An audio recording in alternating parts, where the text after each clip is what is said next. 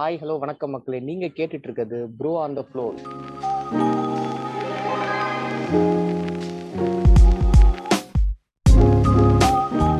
இன்னைக்கு எபிசோட்ல நம்ம கூட யாரு ஜாயின் பண்ணிருக்காங்க அப்படின்னு சொல்லி பாத்தீங்கன்னா பிரதீப் ப்ரோ ஜாயின் பண்ணியிருக்காரு.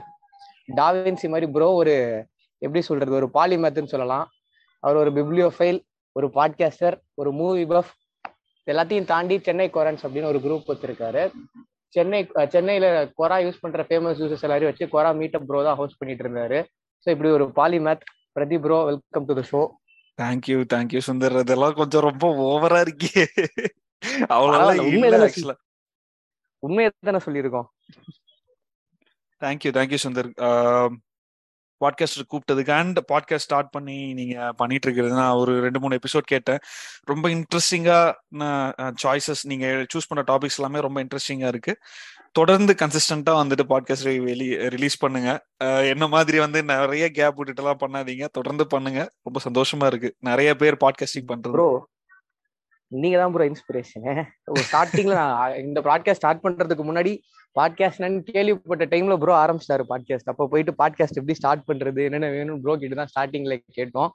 நீங்களாவது ஸ்டார்ட் பண்ணி போடுறதுல தான் இன்கன்சிஸ்டன்டா இருந்தீங்க. நாங்க ஸ்டார்ட் பண்றதே இன்கன்சிஸ்டன்டா லேட்டா தான் ஸ்டார்ட் பண்ணிருக்கோம் பட் ஸ்டில் உங்க பேரை காப்பாத்துவோம் bro thank you thank you Sundar thank you feeling very honoured okay அதுக்கு முன்னாடி ப்ரோட பாட்காஸ்ட்டை பத்தி லைட்டா சொல்லியிருக்கிறேன் சென்னைக்காரன் பாட்காஸ்ட்னு ஒரு பாட்காஸ்ட் ப்ரோ வச்சுட்டு இருக்காங்க மெயினா பாத்தீங்கன்னா மூவிஸ் ரிலேட்டடா நிறைய டிஸ்கஸ் பண்ணுவாரு. அதுலயே ஸ்பெசிஃபிக்கா ஒரு என்டையர் சீசன் ஆக்டர் பிரசாந்தை பத்தி பேசியிருக்காங்க. அதுவும் சீரியஸா பேசியிருக்காங்க. எப்படி. ப்ரோ அந்த கான்செப்ட் புடிச்சீங்க? சோ அந்த ஐடியா வந்து பாத்தீங்கன்னா நம்ம அந்த கோஹோஸ்ட் இருக்கா இல்லையா? அந்த கோஹோஸ்ட் வந்து சுதர்ஷன் இருக்கா இல்லையா? உங்களுக்கு தெரிஞ்சிருக்கும்? சுதர்ஷன் ப்ரோ சுதர்ஷன் இருக்கார்ல. சோ அவன் வந்து நான் பெரிய பிரசாந்த் ஃபேன் பிரசாந்த் ஃபேன் சொல்லிட்டு இருந்தான். ஓகே ஆக்சுவலா சரி ஓகே அண்ட் நான் வந்து இந்த சின்ன வயசுல அந்த கிட்டத்தட்ட நைன்டிஸ்ல தான் வந்து பிரசாந்த் இன்ட்ரடியூஸ் ஆனாரு. ஸோ அந்த டைம்ல வந்து நான் நான் ஒரு பெரிய பிரசாந்த் ஃபேனா இருந்தேன். அதுக்கப்புறம் காலப்போக்கில் வந்துட்டு அந்த கலாய்க்கிற குரூப்போட நான் சேர்ந்துட்டேன். ஸோ சரி சுதர்ஷன் சொன்னா சரி ஓகே நம்ம வந்து ஒரு சீசனா பண்ணுவோம்.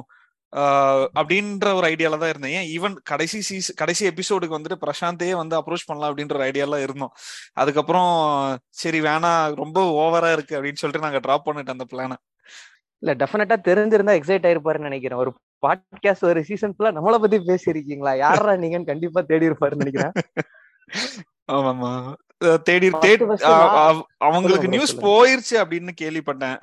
ஏன்னா அந்த. சீசன் பண்றப்போ பிரசாந்த் ஃபேன்ஸ் இன்னும் வந்து இருக்காங்க. இன்னும் வந்து ரொம்ப அலைவா ஆக்டிவா நிறைய பிரசாந்த் ஃபேன் இருக்காங்க. ஸோ அவங்க வந்து அந்த சீசன் ரொம்ப எப்படி சொல்றது நிறைய பேருக்கு வந்து சென்னைக்காரன் பாட்காஸ்ட் அறிமுகப்படுத்தினது வந்து அந்த சீசன் தான். அதுக்கு முக்கியமான காரணம் வந்து பிரசாந்த் ஃபேன்ஸ் தான். ஸோ அவங்க தான் வந்து பெரிய ரீச்சே கொடுத்தாங்க அந்த சீசனுக்கு ப்ரோ நிஜமாவே பிரசாந்த் ஃபேன்ஸ் இருக்காங்களா? ஆமா இருக்காங்க. ஆல் இந்தியா பிரசாந்த் ஃபேன்ஸ்னு ட்விட்டர் பேஜ் நீங்க சொன்னதுல நான் அது சர்க்காஸ்டிக் பேஜ்னு ஒரு நினைச்சிட்டு இருந்தேன் ப்ரோ அதை தாண்டி இன்னொரு விஷயமா அக்னாலேஜ் பண்ணணும்னு நினைக்கிறேன். நீங்க சொன்னீங்கல்ல அந்த ஒரு பர்டிகுலர் சீசன்ல ஒரு ரீச் இருந்துச்சுன்னு ஆமா. ஆக்சுவலா இந்த பாட்காஸ்ட்ல என்னோட கோஹோஸ்ட் ஸ்ரீராமும் பாத்தீங்கன்னா அந்த சீசன் பார்த்துட்டு அவருக்கு பேர் ஞாபகம் இல்ல.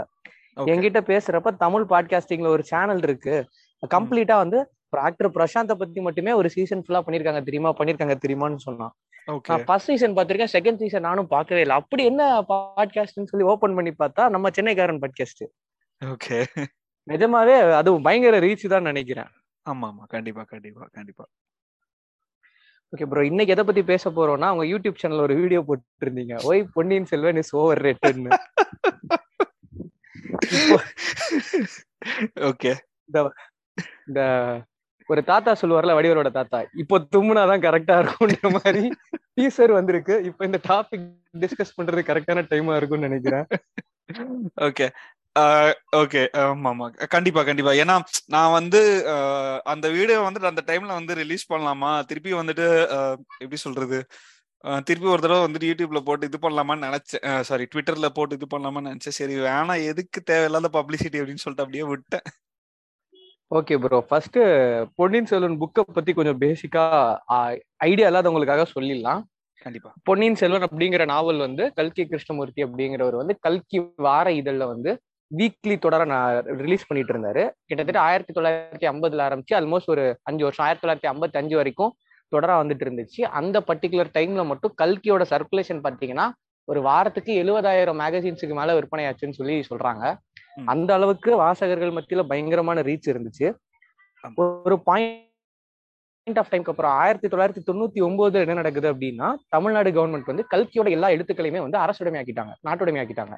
ம். அதனால வந்து இப்போ அதுக்கு காப்பிரைட் அப்படின்னு யாருமே கிளைம் பண்ண முடியாது. ஈவன் இப்போ வரப்போற பொன்னியின் செல்வன் படமா இருக்கட்டும் அதை பத்தி யாராவது வெப் சீரிஸ் எடுத்தா யார்கிட்டயும் போய் ரைட்ஸ் வாங்கணும்னு இல்லை.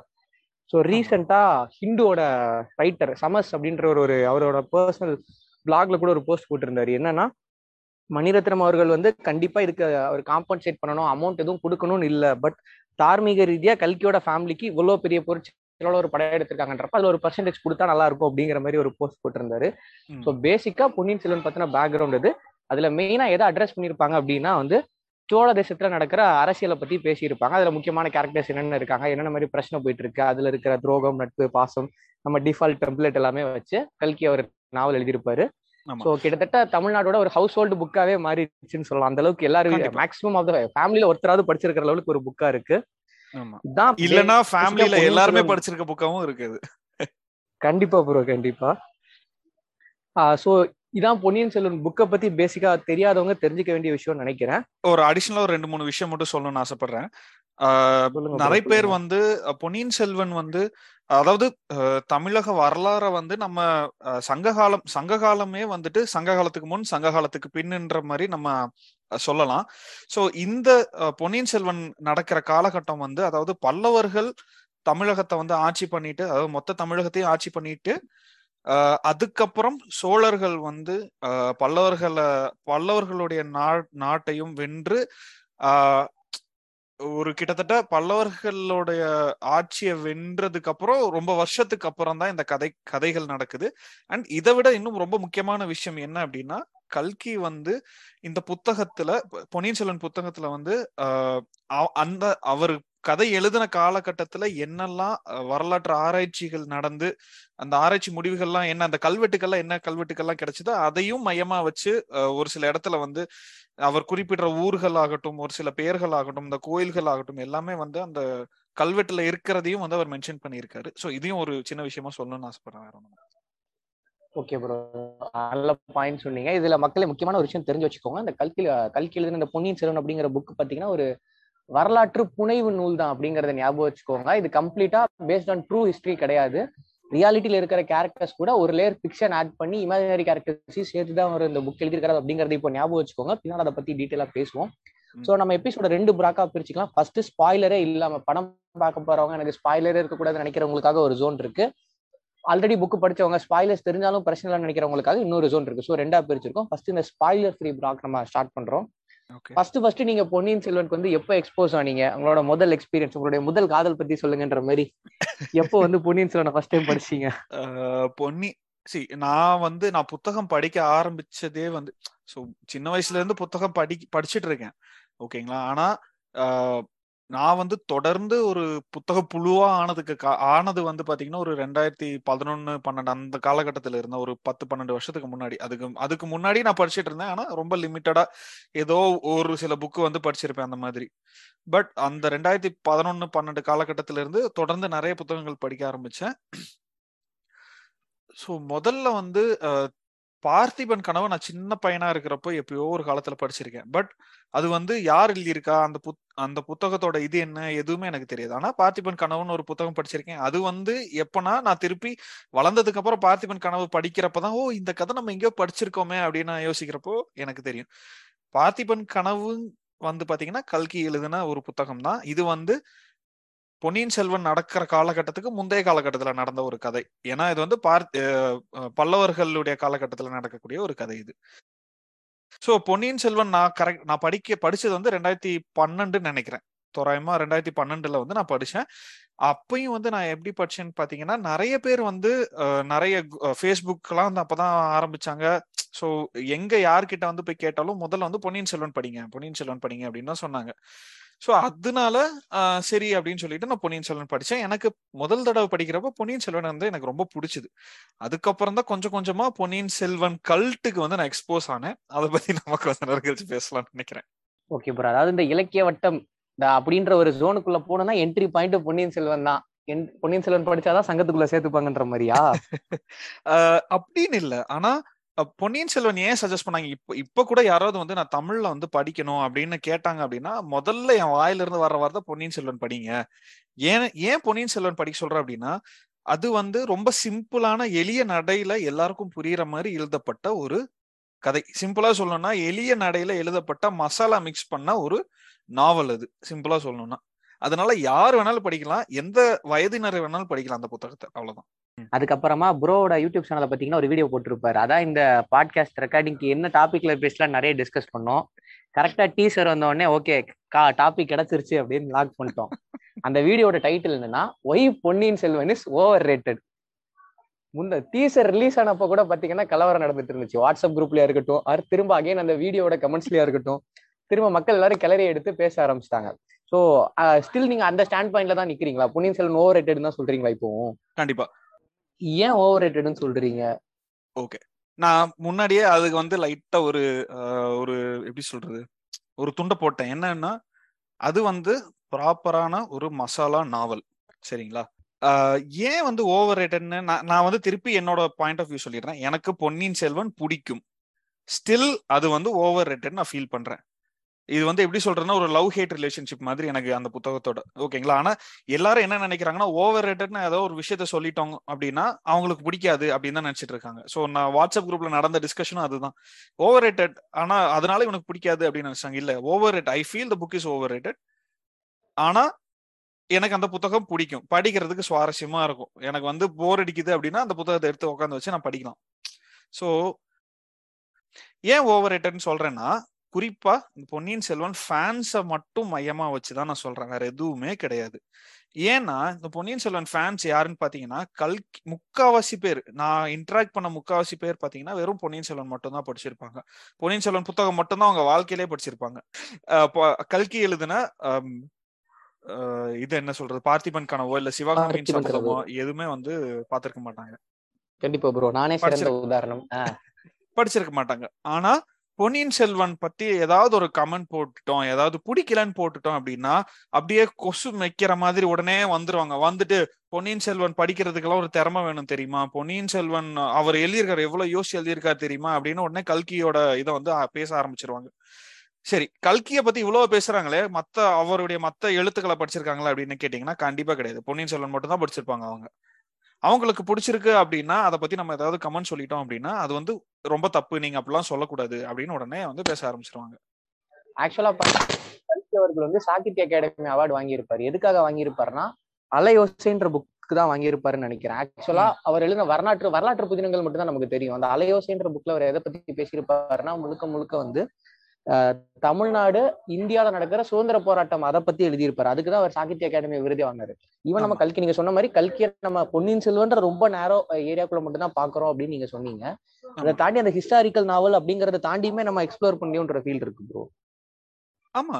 அதுதான் சொல்றேன். இப்போ கல்கி வந்து பாத்தீங்கன்னா அவரு ஒரு தீவிர திரைப்பட விமர்சகர் சரிங்களா? நிறைய படங்களை வந்து வளைச்சு வளைச்சு கழுவி. ஊத்தி இருக்கிறாரு விமர்சகர்னா இப்படி பிளிப் பிளிப் மாதிரியா? இல்ல ப்ளூ செட் மாறன் மாதிரியா? பிளிப் பிளிப் மாதிரி இல்ல. ப்ளூ சட்டையும் ப்ளூ சட்டை மாதிரின்னு வச்சுக்கோங்களேன். ஏன்னா அவர். வந்து அவருடைய அவ- அவர் வந்து ஒரு பதிப்பகம் நடத்திட்டு வந்திருக்கிறாரு. நீங்க சொன்னீங்களே கல்கின்ற பதிப்பகம் வந்து அவர் நடத்திட்டு வந்திருக்காரு ஆமா. புத்தக பதிப்பகம். அது வந்து வார இதழ்னு நினைக்கிறேன். சரியா ஞாபகம் இல்லை எனக்கு. வார இதழ் தான். கல்கி வார இதழ் தான் வந்து நடத்திட்டு வருங்க அதுல வந்து வாரம் வாரம் அந்த அந்த அந்த காலகட்டத்துல என்னென்ன படங்கள்லாம் வெளியாகுதோ அதை பார்த்துட்டு இவர் வந்து விமர்சனம் எழுதுவாரு கழுவி ஊத்தி இருக்கிறாரு கல்கின்றவருக்கு வந்து நிறைய பரிமாணங்கள் இருக்கு. ஓகே சரிங்களா? இது வந்து பொன்னியின் செல்வன் படிச்சவங்க பொன்னியின் செல்வன் மட்டும் படிச்சவங்களுக்கு இது தெரியாது. கல்கினா ஊனு தூக்கிட்டு வந்துருவாங்க. கல்கியை பத்தி அவங்களுக்கு தெரிஞ்சதை விட எனக்கு ரொம்ப நல்லாவே தெரியும். நிறைய விஷயம் எனக்கு தெரியும். நான் படிச்சிருக்கேன். ஆனா நான் சொல்றது இல்ல. அவ்வளவுதான். வேற எதுவும் இல்ல. சிம்பிள் ஓகே ஏன் ஓவர் ரேட்டட்ன்ற கேள்வி இருக்கே? ஃபேன்ஸ்னால மட்டும்தான் ஓவர் ரேட்டட்னு சொல்றீங்களா? அந்த கண்டென்ட்ல வந்து உங்களுக்கு எந்த ப்ராப்ளமும் இல்ல. அதாவது கண்டென்ட்ல அதான் நான் என்னோட வீடியோல சொன்ன மாதிரி கண்டென்ட்ல நிறைய விஷயங்கள் இருக்கு. ஒண்ணு என்ன எப்படி சொல்றதுன்னு ஏன் வந்து எனக்கு முக்கியமான ஒரு விஷயம் இருக்கு அப்படின்னா எல்லாருமே வந்து சொல்லக்கூடிய முக்கியமான விஷயம் வந்து அந்த காலகட்டத்தில் எழுதியிருக்காங்க அந்த காலகட்டத்தில் எழுதியிருக்காங்க அப்படின்ற ஒரே பாயிண்ட் ஆஃப் வியூல மட்டும் தான் நிக்கிறாங்க. நான் வந்து கிரிட்டிசிசம் வச்சேன் அப்படின்னாலுமே பழைய படமா இருந்தாலும் சரி எந்த படமா இருந்தாலும் சரி இல்ல ப்ரோ அந்த கிரிட்டிசிசம் என்னன்னு சொல்லிட்டீங்கனாலுமே இப்ப கேக்குறவங்களுக்கு தெரியும்ல. சரி நான் முதல்ல இருந்தே வரேன். இப்போ பொன்னியின் செல்வன் வந்து ரொம்ப ஒயிட் அண்ட் பிளாக் அந்த ஒரு பாயிண்ட் ஆஃப் வியூல மட்டும்தான் இருக்கும். கிரே கேரக்டர்ஸ் அப்படின்ற ஒரு விஷயமே இருக்காது. முதல் முதல் விஷயம் சரிங்களா? இப்போ ஆஹ், பொன்னியின் செல்வன்ற ஒரு நாவல் வந்து சோழர்களை மட்டும் வந்து மையமா வச்சு எழுதப்பட்டது. சோழர்கள் நல்லவங்க அப்படின்ற ஒரு பாயிண்ட் ஆஃப் வியூல மட்டும் வச்சு எழுதப்பட்டது. பாண்டியர்கள்லாம் வந்து கெட்டவங்க அப்படின்ற ஒரு பாயிண்ட் ஆஃப் வியூல மட்டும் வச்சு எழுதப்பட்டது. பாண்டியர்கள் வந்து நல்லவங்களே இல்லையா? சோழர்கள்ல வந்து கெட்டவங்களே இல்லையா? அப்படின்ற ஒரு விஷயம் இருக்கு. அதாவது நான் என்ன சொல்ல வரேன்னா ஆஹ் பாண்டியர்கள்னா வந்து அதான் அந்த பிளாக் அண்ட் ஒயிட் ஃபார்மேட்ல வந்து எழுதியிருக்கிற ஒரு புத்தகம் தான் நான் சொல்ல வரேன். வேற எதுவுமே இல்லை. அது ஒரு விஷயம். ரெண்டாவது வந்து ஆஹ் ஒரு பெண் ஒரு பொண்ணையும் பொண்ணையுமே வந்து போட்டியா வச்சு ஆண்களுக்கு ஆண்களுக்காக வந்து அவங்க சண்டை போடுறாங்க அப்படின்ற மாதிரியான விஷயங்கள் நிறைய இருக்கும். இந்த படத்துல. அதாவது ஒரு பொண்ணு வந்து மயக்குறாங்க அப்படின்னா அவங்க கெட்டவங்களா தான் இருக்கணும் அப்படின்ற ஒரு ஸ்டாண்ட் பாயிண்ட்ல இப்போ நந்தினி எடுத்துக்கிட்டோம் அப்படின்னா வந்து அவங்களுடைய குணாதிசயங்களை நீங்க ஃபுல்லா பாத்தீங்க அப்படின்னா ஆளை வச்சு மயக்கி மேனிப்புலேட்டிவான ஒரு லேடியா காமிச்சிருப்பாங்க. நந்தினியை வந்து மேனிப்புலேட்டிவான ஒரு லேடியா காட்டியிருப்பாங்க. அது வந்து தமிழகத்தின் பாய்சன் ஐவி மாதிரி. ஆஹ் அப்படின்னு சொல்லலாம். சோ அதே மாதிரி அந்த ஒரு பொண்ணை வந்து இன்னொரு பொண்ணும் புறங்கூறுற மாதிரி வந்து கதை முழுக்க வந்திருக்கும். அதாவது குந்தவை ஆகட்டும் இல்ல வானதி ஆகட்டும் வந்து நந்தினி வந்து புறங்கூறுற மாதிரி நிறைய கதைகள் இருக்கு. அவங்க வந்து மோகினி மோகினி பிசாசு அப்படின்ற மாதிரி வரும் இது வந்து typical formula of patri patriarchy அப்படின்னு நான் சொல்லுவேன். ஓகேங்களா? ஆனா இது நிறைய பேர் ஒத்துக்க மாட்டாங்க. ஏன்னா அந்த காலத்துல எழுதப்பட்ட கதை அவங்க வந்து அப்படிதான் யோசிச்சிருப்பாங்க அப்படின்னு சொல்றாங்க. எல்லாமே ஓகே. நான் வந்து இப்போ வந்து கதையை மாத்தி எழுதியிருக்குன்னு சொல்ல நான் வந்து இந்த கதையில இந்த ஒரு பிரச்சனை இருக்கு அப்படின்றது மட்டும் தான் நான் பாயிண்ட் அவுட் பண்றேன். ரெண்டா மூணாவது விஷயம் வந்து பாத்தீங்கன்னா இஸ்லாமியர் வெறுப்பு அப்படின்னு ஒரு விஷயம் இருக்கும். ஆமாங்க. அந்த காலகட்டத்துல ஆஹ், கடல் கொள்ளையர்கள் வந்து ஜாஸ்தியா இருந்தாங்க. அது வந்து அரபு தேசத்து கடல் கொள்ளையர் மட்டும்தான் இருந்தாங்களா? ஏன்? நிறைய வேறு வேறு வேறு வேறு நாட்டு கடல் கொள்ளையர்கள் இல்ல. ஏன்? தமிழகத்தை சேர்ந்த கடல் கொள்ளையர்கள் இல்லையா? இல்ல இந்தியாவை சேர்ந்த கடல் கொள்ளையர்கள் இல்லையா? ஈவன். போர்ச்சுகீஸ்மே கூட கடற்கொள்ளையர்களா இருந்தாங்க. பட் அவங்க ரொம்ப லேட்டரா தான் இந்தியன் சப்கான்டினென்ட் பக்கம் இந்தியன் ஓஷன் பக்கம் வராங்கல்ல. ஆமா. இல்ல நான் என்ன சொல்றேன்னா அரபு தேசத்தவர்கள் மட்டும்தான் கடல் கொள்ளையர்களா இருக்காங்களா அப்படின்றதுதான் என்னுடைய கேள்வி. ஏன்னா நமக்கு வந்து இந்த நீங்க கல்வெட்டுக்கள்லாம் எடுத்து பாத்தீங்க அப்படின்னா அரபு தேசங்களுக்கும் இந்தியாவுக்கும் அதாவது அந்த காலத்து தமிழகத்துக்கும் வந்துட்டு நிறைய கடல் தொடர்புகள் கடல் வாணிபங்கள் எல்லாமே இருந்திருக்கு. சரிங்களா? அதாவது இந்த விஷயத்துல அவங்க அந்த புத்தகத்துல எப்படி போர்ட்ரே பண்ணியிருப்பாங்க அப்படின்னா இஸ்லாமியர்கள்னாலே கெட்டவங்கன்ற ரேஞ்சுக்கு தான் வந்து போர்ட்ரே பண்ணியிருப்பாங்க. அது வந்து எனக்கு ஒரு மிகப்பெரிய பிரச்சனையா இருந்தது. ஓவர் ரேட்டட்ன்றது இப்போ நம்ம ஓவர் ரேட்டட்ன்ற பாயிண்ட்டுக்கு வந்து எப்படி வரலாம் அப்படின்னா இப்போ ஒரு ஒரு சரி ஒரு சிம்பிளா ஒரு எக்ஸாம்பிள் சொல்றேனே. இப்போ வந்துட்டு ஒரு குறிப்பிட்ட திரைப்படம் இருக்கு. அந்த படத்தை வந்துட்டு எல்லாருமே வந்து பயங்கரமா ஹைப் பண்ணி ஹைப் பண்ணி ஹைப் பண்ணி ஹைப் பண்ணி அதுக்கப்புறம் நீங்க போய் படிக்கிறீங்க. அதுக்கப்புறம் அந்த புக் வந்து சப் அந்த ப- அந்த படம் வந்து சப்புன்னு இருக்கும். ஸோ அப்போ நீங்க என்ன நினைப்பீங்க? அந்த படம் அந்த படம் வந்து ரொம்ப ஓவர் ரேட்டடான படம். இதுக்கு எதுக்கு இவ்வளவு ஹைப் கொடுத்தாங்க அப்படின்னு தான் நீங்க நினைப்பீங்க இல்லையா? கிட்டத்தட்ட இதுவும் அந்த கான்செப்ட் தான். ரொம்ப பெரிய இலக்கியம் ரேஞ்சுக்கு வந்து ஹைப் கொடுத்தாங்க. ஆனா இது காமனா ஒரு சாதாரண ஒரு மசாலா மசாலா நாவல் எல்லாரும் வந்து ஈஸியா படிக்கக்கூடிய ஒரு நாவல் இது வந்து ஒரு மிகப்பெரிய இலக்கியமா அப்படின்னு கேட்டீங்கன்னா என்னை பொறுத்த வரைக்கும் அது ஒரு மிகப்பெரிய இலக்கியம் கிடையாது. இது ஒரு குடும்பம் மொத்தமா உட்காந்து படிக்கக்கூடிய ஒரு நாவல் அவ்வளவுதான். அதனாலதான் நான் இது. ஓவர் சொல்றேன். ஓகே இதை தாண்டி எனக்கு ஒரு டவுட் ப்ரோ இப்போ ரீசெண்டா என்ன சொல்லிட்டு இருக்காங்கன்னா மணிரத்னம் வந்து இந்த படத்தை திரைப்படத்தை எடுக்கிறப்ப வந்து என்ன பண்ணியிருக்காருன்னா வந்து நிறைய வட இந்திய சாயல் இருக்கு சமஸ்கிருத திணிப்பு இருக்கு. மணிரத்னம் அவர்கள் ஒரு சங்கி அப்படிங்கிற மாதிரி ஒரு நரேஷன் பல பல பல வருஷமா போயிட்டு இருக்கு. இப்போ ஒரு படி புதுசா என்ன சொல்றாங்கன்னா எனக்கு அது புது ஃபேக்டர் இருந்துச்சு. என்னடா மணிரத்னத்தை அடிச்சிட்டு இருக்கீங்க? கல்கியே சங்கி வேண்டா அப்படின்றாங்க. இது அவருமா? அவர் என்ன பண்ணிருக்காரு அப்படிங்கிற மாதிரி இருந்துச்சு. இந்த இஸ்லாமிக் போபிக் கண்டென்ட் சொல்றீங்களா இதை வச்சு அப்படி சொல்றாங்களா? அதை தாண்டி அந்த டைம்ல அவர் வேற ஏதாவது ரைட் விங்க சார்ந்தவர்னு சொல்றதுக்கான ஜஸ்டிபிகேஷன்ஸ் இருக்கா? இல்ல அதாவது நான் எனக்கு வந்து கல்கியோட ஏக நிறைய எழுத்துக்கள் வந்து எனக்கு தெரியாது. நான் நிறைய படிச்சது இல்ல ஓகேங்களா? நான் வந்து சிவகாமியன் சிவகாமியின் சபதம் படிச்சிருக்கேன் பார்த்திபன் கனவு படிச்சிருக்கேன் பொன்னியின் செல்வன் படிச்சிருக்கேன். அதுக்கு மேல அவருடைய விமர்சனங்கள் அந்த மாதிரி விஷயங்கள்லாம் படிச்சது இல்லை ஆனா நான் கேள்விப்பட்ட வரைக்கும் அவர் வந்து ஒரு ஹிந்துத்துவ ஆதரவாளர் அப்படின்ற மாதிரி தான் நான் கேள்விப்பட்டிருக்கேன். இது எந்த அளவு உண்மைன்றது எனக்கு தெரியாது. சோ அதனால நான் அது வந்து கமெண்ட் பண்ண விரும்பல. ஏன்னா தெரியாத விஷயத்த வந்து நான் எனக்கு தெரியுன்ற மாதிரி கமெண்ட் பண்றது வந்து அது அது வந்து ஃபேக் நியூஸ் மாதிரி தப்பான விஷயம் அது. ஆனா மணிரத்னம்ன்றது வந்து மணிரத்னம் அவர் வந்து ஒரு சங்கி அப்படின்னு அவங்க சொல்றாங்க. ஏன் சொல்றாங்க அப்படின்னா அவருடைய ப்ராப்ளமேட்டிக்கான பாலிடிக்ஸ் தாங்க. Right from Roja I mean எனக்கு வந்து ரோஜா தான் ரோஜா தான் நான் பார்த்திருக்கேன். அதுக்கு முன்னாடி வந்து மௌனராகம் ஆஹ், கீதாஞ்சலி அந்த படங்கள்லாம் நான் பார்த்தது இல்ல ஸோ அதனால அவருடைய பொலிட்டிக்கலான விஷயங்கள் இருக்கக்கூடிய படங்கள்னு நம்ம எடுத்துட்டோம் அப்படின்னா it has a problematic politics ஏன் கன்னத்தில் முத்தமிட்டால் வந்துட்டு ஈழ ஈழ ஆஹ், போராளிகளை வந்துட்டு ஒரு மாதிரி தப்பா தான் காட்டியிருப்பாங்க இல்லையா? சோ அது ஒரு அது ஒரு எக்ஸாம்பிள் ரோஜால வந்துட்டு நீ வந்து உயிரை கொடுத்து பாரத் மாதா கிஜே அப்படின்னு சொல்லி அப்படியே போய் தேசக்குடியை காப்பாத்தினாதான் வந்து நீ பேட்ரியட் அப்படின்னா அது அது இல்ல இல்ல. சோ அந்த மாதிரி அவருடைய பாலிடிக்ஸ் வந்து ரொம்ப ப்ராப்ளமேட்டிக்கா இருக்கிறதுனால நிறைய பேர் வந்து சங்கின்னு சொல்றாங்க. ஓகே இந்த இடத்துல இன்னொன்னு தெளிவுபடுத்திக்கணும்னு நினைக்கிறேன். மக்களே இப்ப என்ன ஒரு நரேட்டிவ் போயிட்டு இருக்குன்னா அவருடைய பேர் அருள்மொழிவர்மன். ஆனா அவர் ஏன் அருண்மொழிவர்மன் வச்சிருக்காருன்னு வர ஒரு பஞ்சாயத்து போயிட்டு இருக்கு டெக்னிக்கலா இலக்கண விதிப்படி வந்து அருள் அருள்மொழிவர்மன் அப்படிங்கிறது ஆக்சுவலா புணரும் போது தமிழ் புணர்ச்சி விதிப்படியே பாத்தீங்கன்னா அருண்மொழிவர்மன் அப்படிங்கிறது சொல்றது. தமிழ் இலக்கண விதிப்படி சரிதான் அப்படின்னு சொல்லி ரீசெண்டா நான் கன்ஃபார்ம் பண்ணேன். ஸோ அந்த கலவரத்தை விட்டுறலாம்னு நினைக்கிறேன். அருண்மொழிவர்மனா அருள்மொழிவர்மனான்னு. அதை தாண்டி இந்த ஹிஸ்டாரிக்கல் ஃபிக்ஷன் அப்படி அப்படிங்கிற ஒரு லேயர் ஆர் ஒரு நீங்க நார்மலா நிறைய பயங்கரமா சக்சஸ் ஆகிற ஒரு படம் எடுத்துக்கோங்க. ஒரு டைட்டானிக் எடுத்துக்கோங்க. ஒரு லேயர் ரியாலிட்டி இருக்கும். ஒரு ஈவெண்ட் நடந்திருக்கும் ஒரிஜினல் நடந்த ஒரு ஈவெண்ட் அதுக்கு மேல ஒரு ஃபிக்ஷனை வந்து நம்ம ஆட் பண்றப்ப அது பயங்கரமா ஒர்க் அவுட் ஆகுதோ கமர்ஷியலா அது எந்த ஃபார்மேட்லயா இருந்தாலும் எனக்கு ஒரு ஃபீல் இருக்கு. இப்போ நான் எக்ஸாம்பிளுக்கு டைட்டானிக்கே சொன்னேன்.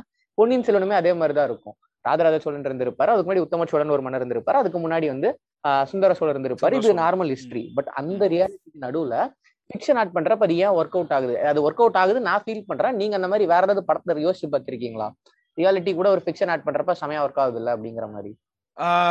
இப்போ ரீசெண்டா வந்திருக்க ஆர்ஆர்ஆர் ஆஹ் சொல்லலாம். கண்டிப்பா.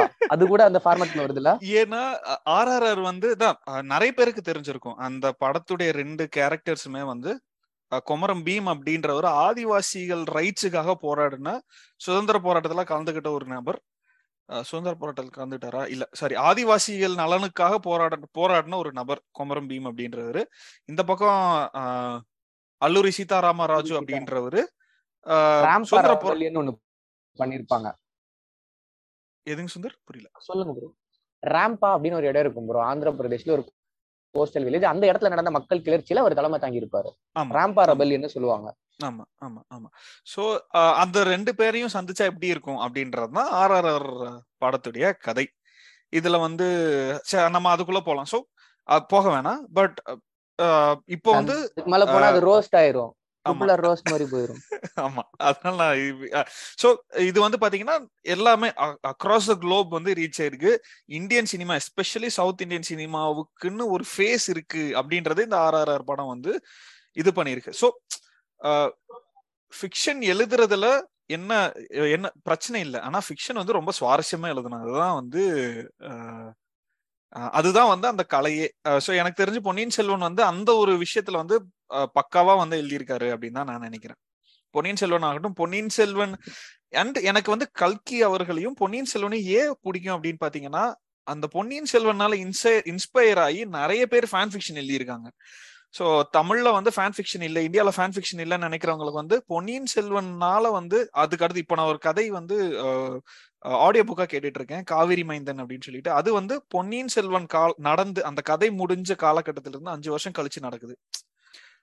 ஸோ பொன்னியின் செல்வன்ல வந்து ஒரு முக்கியமான கதாபாத்திரம் வந்து கொலைன்றோம் கொலை ஆகிடுவாங்க ஸோ அந்த கொலைக்கு அப்புறம் என்ன நடக்குது? அதை வந்து யார் கொலை பண்ணியிருப்பாங்க? அப்படின்ற மாதிரியான கதை வந்து இன்னொரு சீரீஸா வந்து ஒரு புத்தகம் வந்து ஒரு ஆசிரியர் எழுதிட்டு இருக்காரு அது வந்து எனக்கு ரொம்ப பிடிச்ச ஒரு அந்த அந்த சீரீஸே வந்து பாத்தீங்கன்னா எனக்கு ரொம்ப பிடிச்சிருந்தது.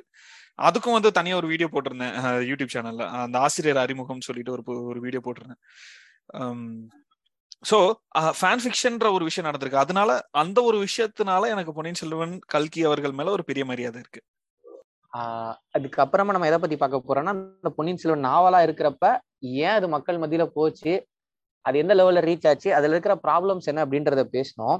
அதுல எனக்கு ஒரு சில டவுட்ஸ் இருக்கு பர்சனலா நான் அதை கேட்டுக்கிறேன்.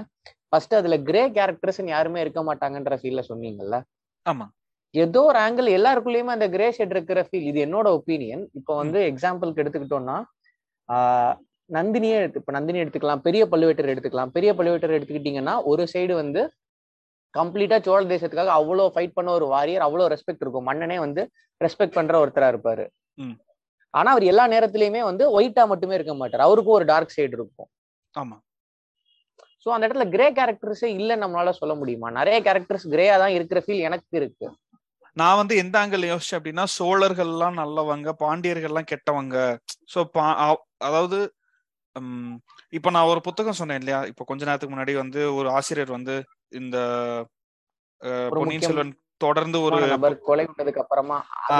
சோ அந்த அந்த கதை சொல்றேன். சோ அந்த கதை வந்து இந்த அந்த ஆசிரியர் வந்து எப்படி எழுதியிருப்பாருன்னு பாத்தீங்க அப்படின்னா பாண்டியர்கள் வந்து அவங்க ஏன் இதெல்லாம் பண்றாங்க அப்படின்றதுக்கான நியாய தர்மங்கள் இரு- இருக்கும்.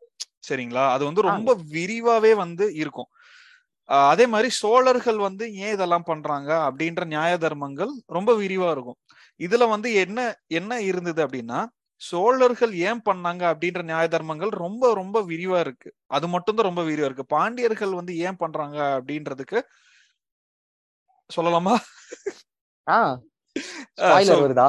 ஆமா. ஸ்பாய்லர் வருதுன்னா தவிர்த்திடலாம். சரி பாண்டியர்கள்ல ஒரு முக்கியமான நபர் வந்து கொலையுடுறாங்க அதனால மட்டும்தான் வந்து இவங்க பழி வாங்குறாங்க.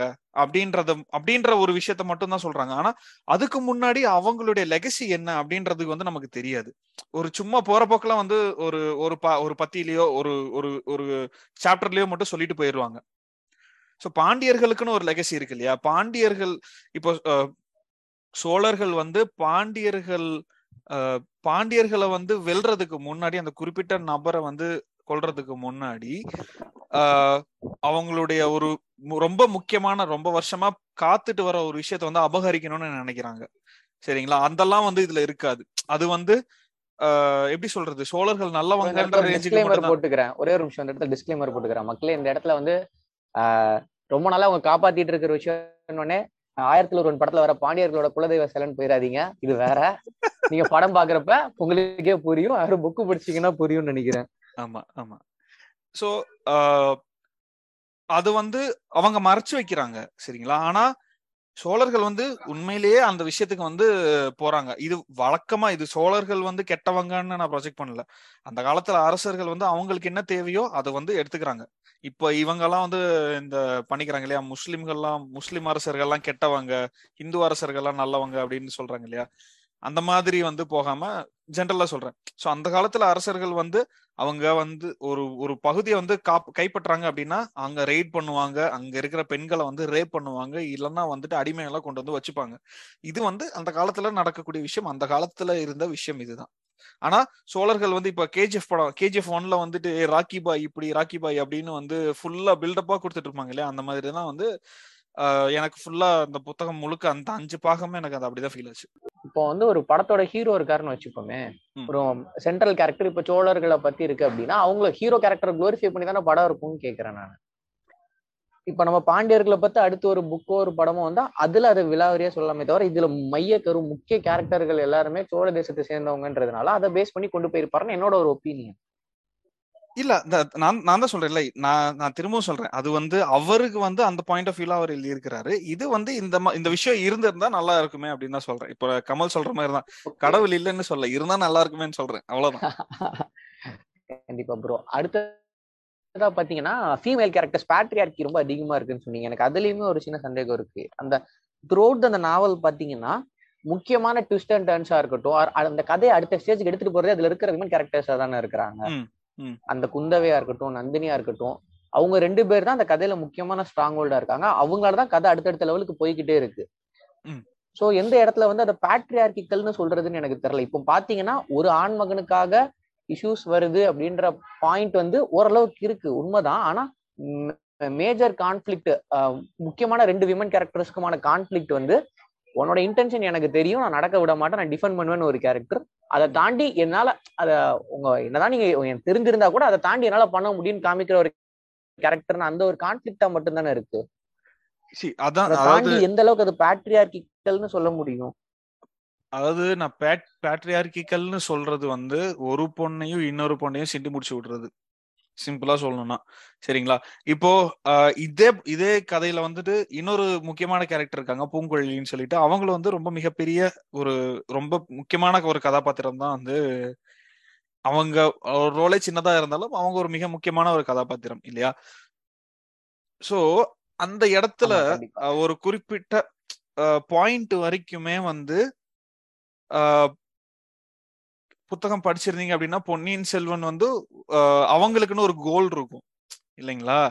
சோ அப்போ வந்து எனக்கு- அவங்கள ஒரு கோல்ட் டிகரா காமிச்சிருப்பாங்க. கிட்டத்தட்ட ஒரு மாதிரி? ஒரு பாயிண்ட்ல வந்து கோல்ட் டிகர் மாதிரி ப்ரொஜெக்ட் பண்ணிருப்பாங்க. கோல்ட் டிகர் மாதிரி ப்ரொஜெக்ட் பண்ணிருப்பாங்க. ஆனா கடைசியில வந்து அது வேற மாதிரி இருக்கும். ஓகேங்களா சோ.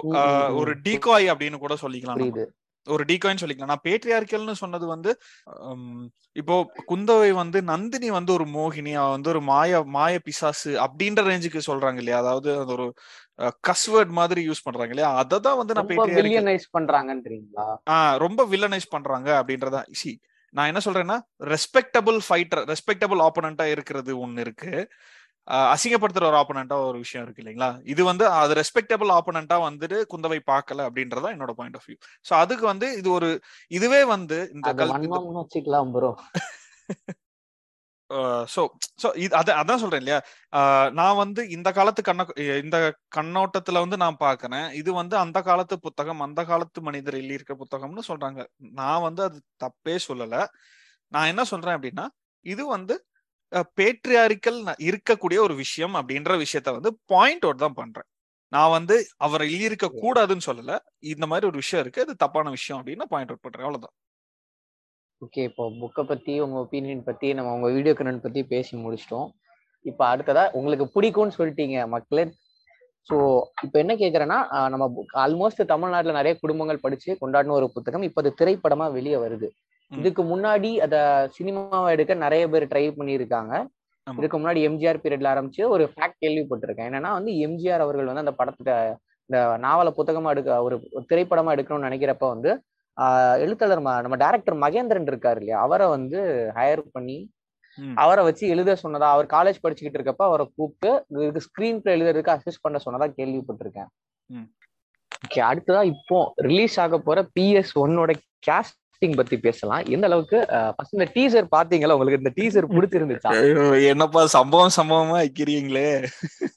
கடைசியில் நான் தான் மொத்தமா அடி வாங்க போறேன்னு நினைக்கிறேன். இல்ல ப்ரோ எங்க எங்க கருத்து எங்க எங்க- எங்க ச- எங்க பாட்காஸ்ட் சார்பா எங்க கருத்து நாங்க சொல்லிடுறோம். அதுக்கு முன்னாடி எனக்கே என்ன பர்சனல் ஒப்பீனியனா இது பொன்னியின் செல்வன் பத்தி பேசுறதா ஆரம்பிச்சோம். நமக்கே தெரியாம இது என்னடா இவ்வளவு அரசியல் பேசி வச்சிருக்கோம்? ஏதோ ரைட் விங்குன்றோம் மணிரத்னமோட படத்துல இருக்கிற அரசியல்ன்றோம். நம்மளையும் வளையத்துக்குள்ள இழுத்து அடிச்சிருவாங்களோன்ற எனக்கும் அந்த பயம் லைட்டா இருக்கு. இல்ல ஆனா அப்ப மெசேஜ்ல சொன்னதான். இந்த மாதிரி நேரத்துல வீரங்கெல்லாம் என்ன சொல்லுவாங்க தெரியுமா? பாத்துக்கலாம். ஓகே ப்ரோ நம்ம திரும்ப கண்டென்ட்க்கு வந்துடலாம். இந்த டீசர் உங்களுக்கு கன்வின்சிங்கா இருந்துச்சா? இல்லைங்க. உண்மையே சொல்லணும்னா எனக்கு வந்து நிறைய ப்ராப்ளம்ஸ் இருந்தது டீச்சர்ல பட் பட் இவங்க இப்போ இப்போ என்ன பண்றாங்க அப்படின்னா பொன்னியின் செல்வன் ஃபேன்ஸ்லாம் வந்துட்டு பயங்கரமா ஹைப் கொடுத்துட்டு இருக்காங்க படத்துக்கு ஓகேவா கடைசியில் அவங்க தான் டிசப்பாயிண்டும் ஆவாங்க. அது எனக்கு ரொம்ப நல்லாவே தெரியும்.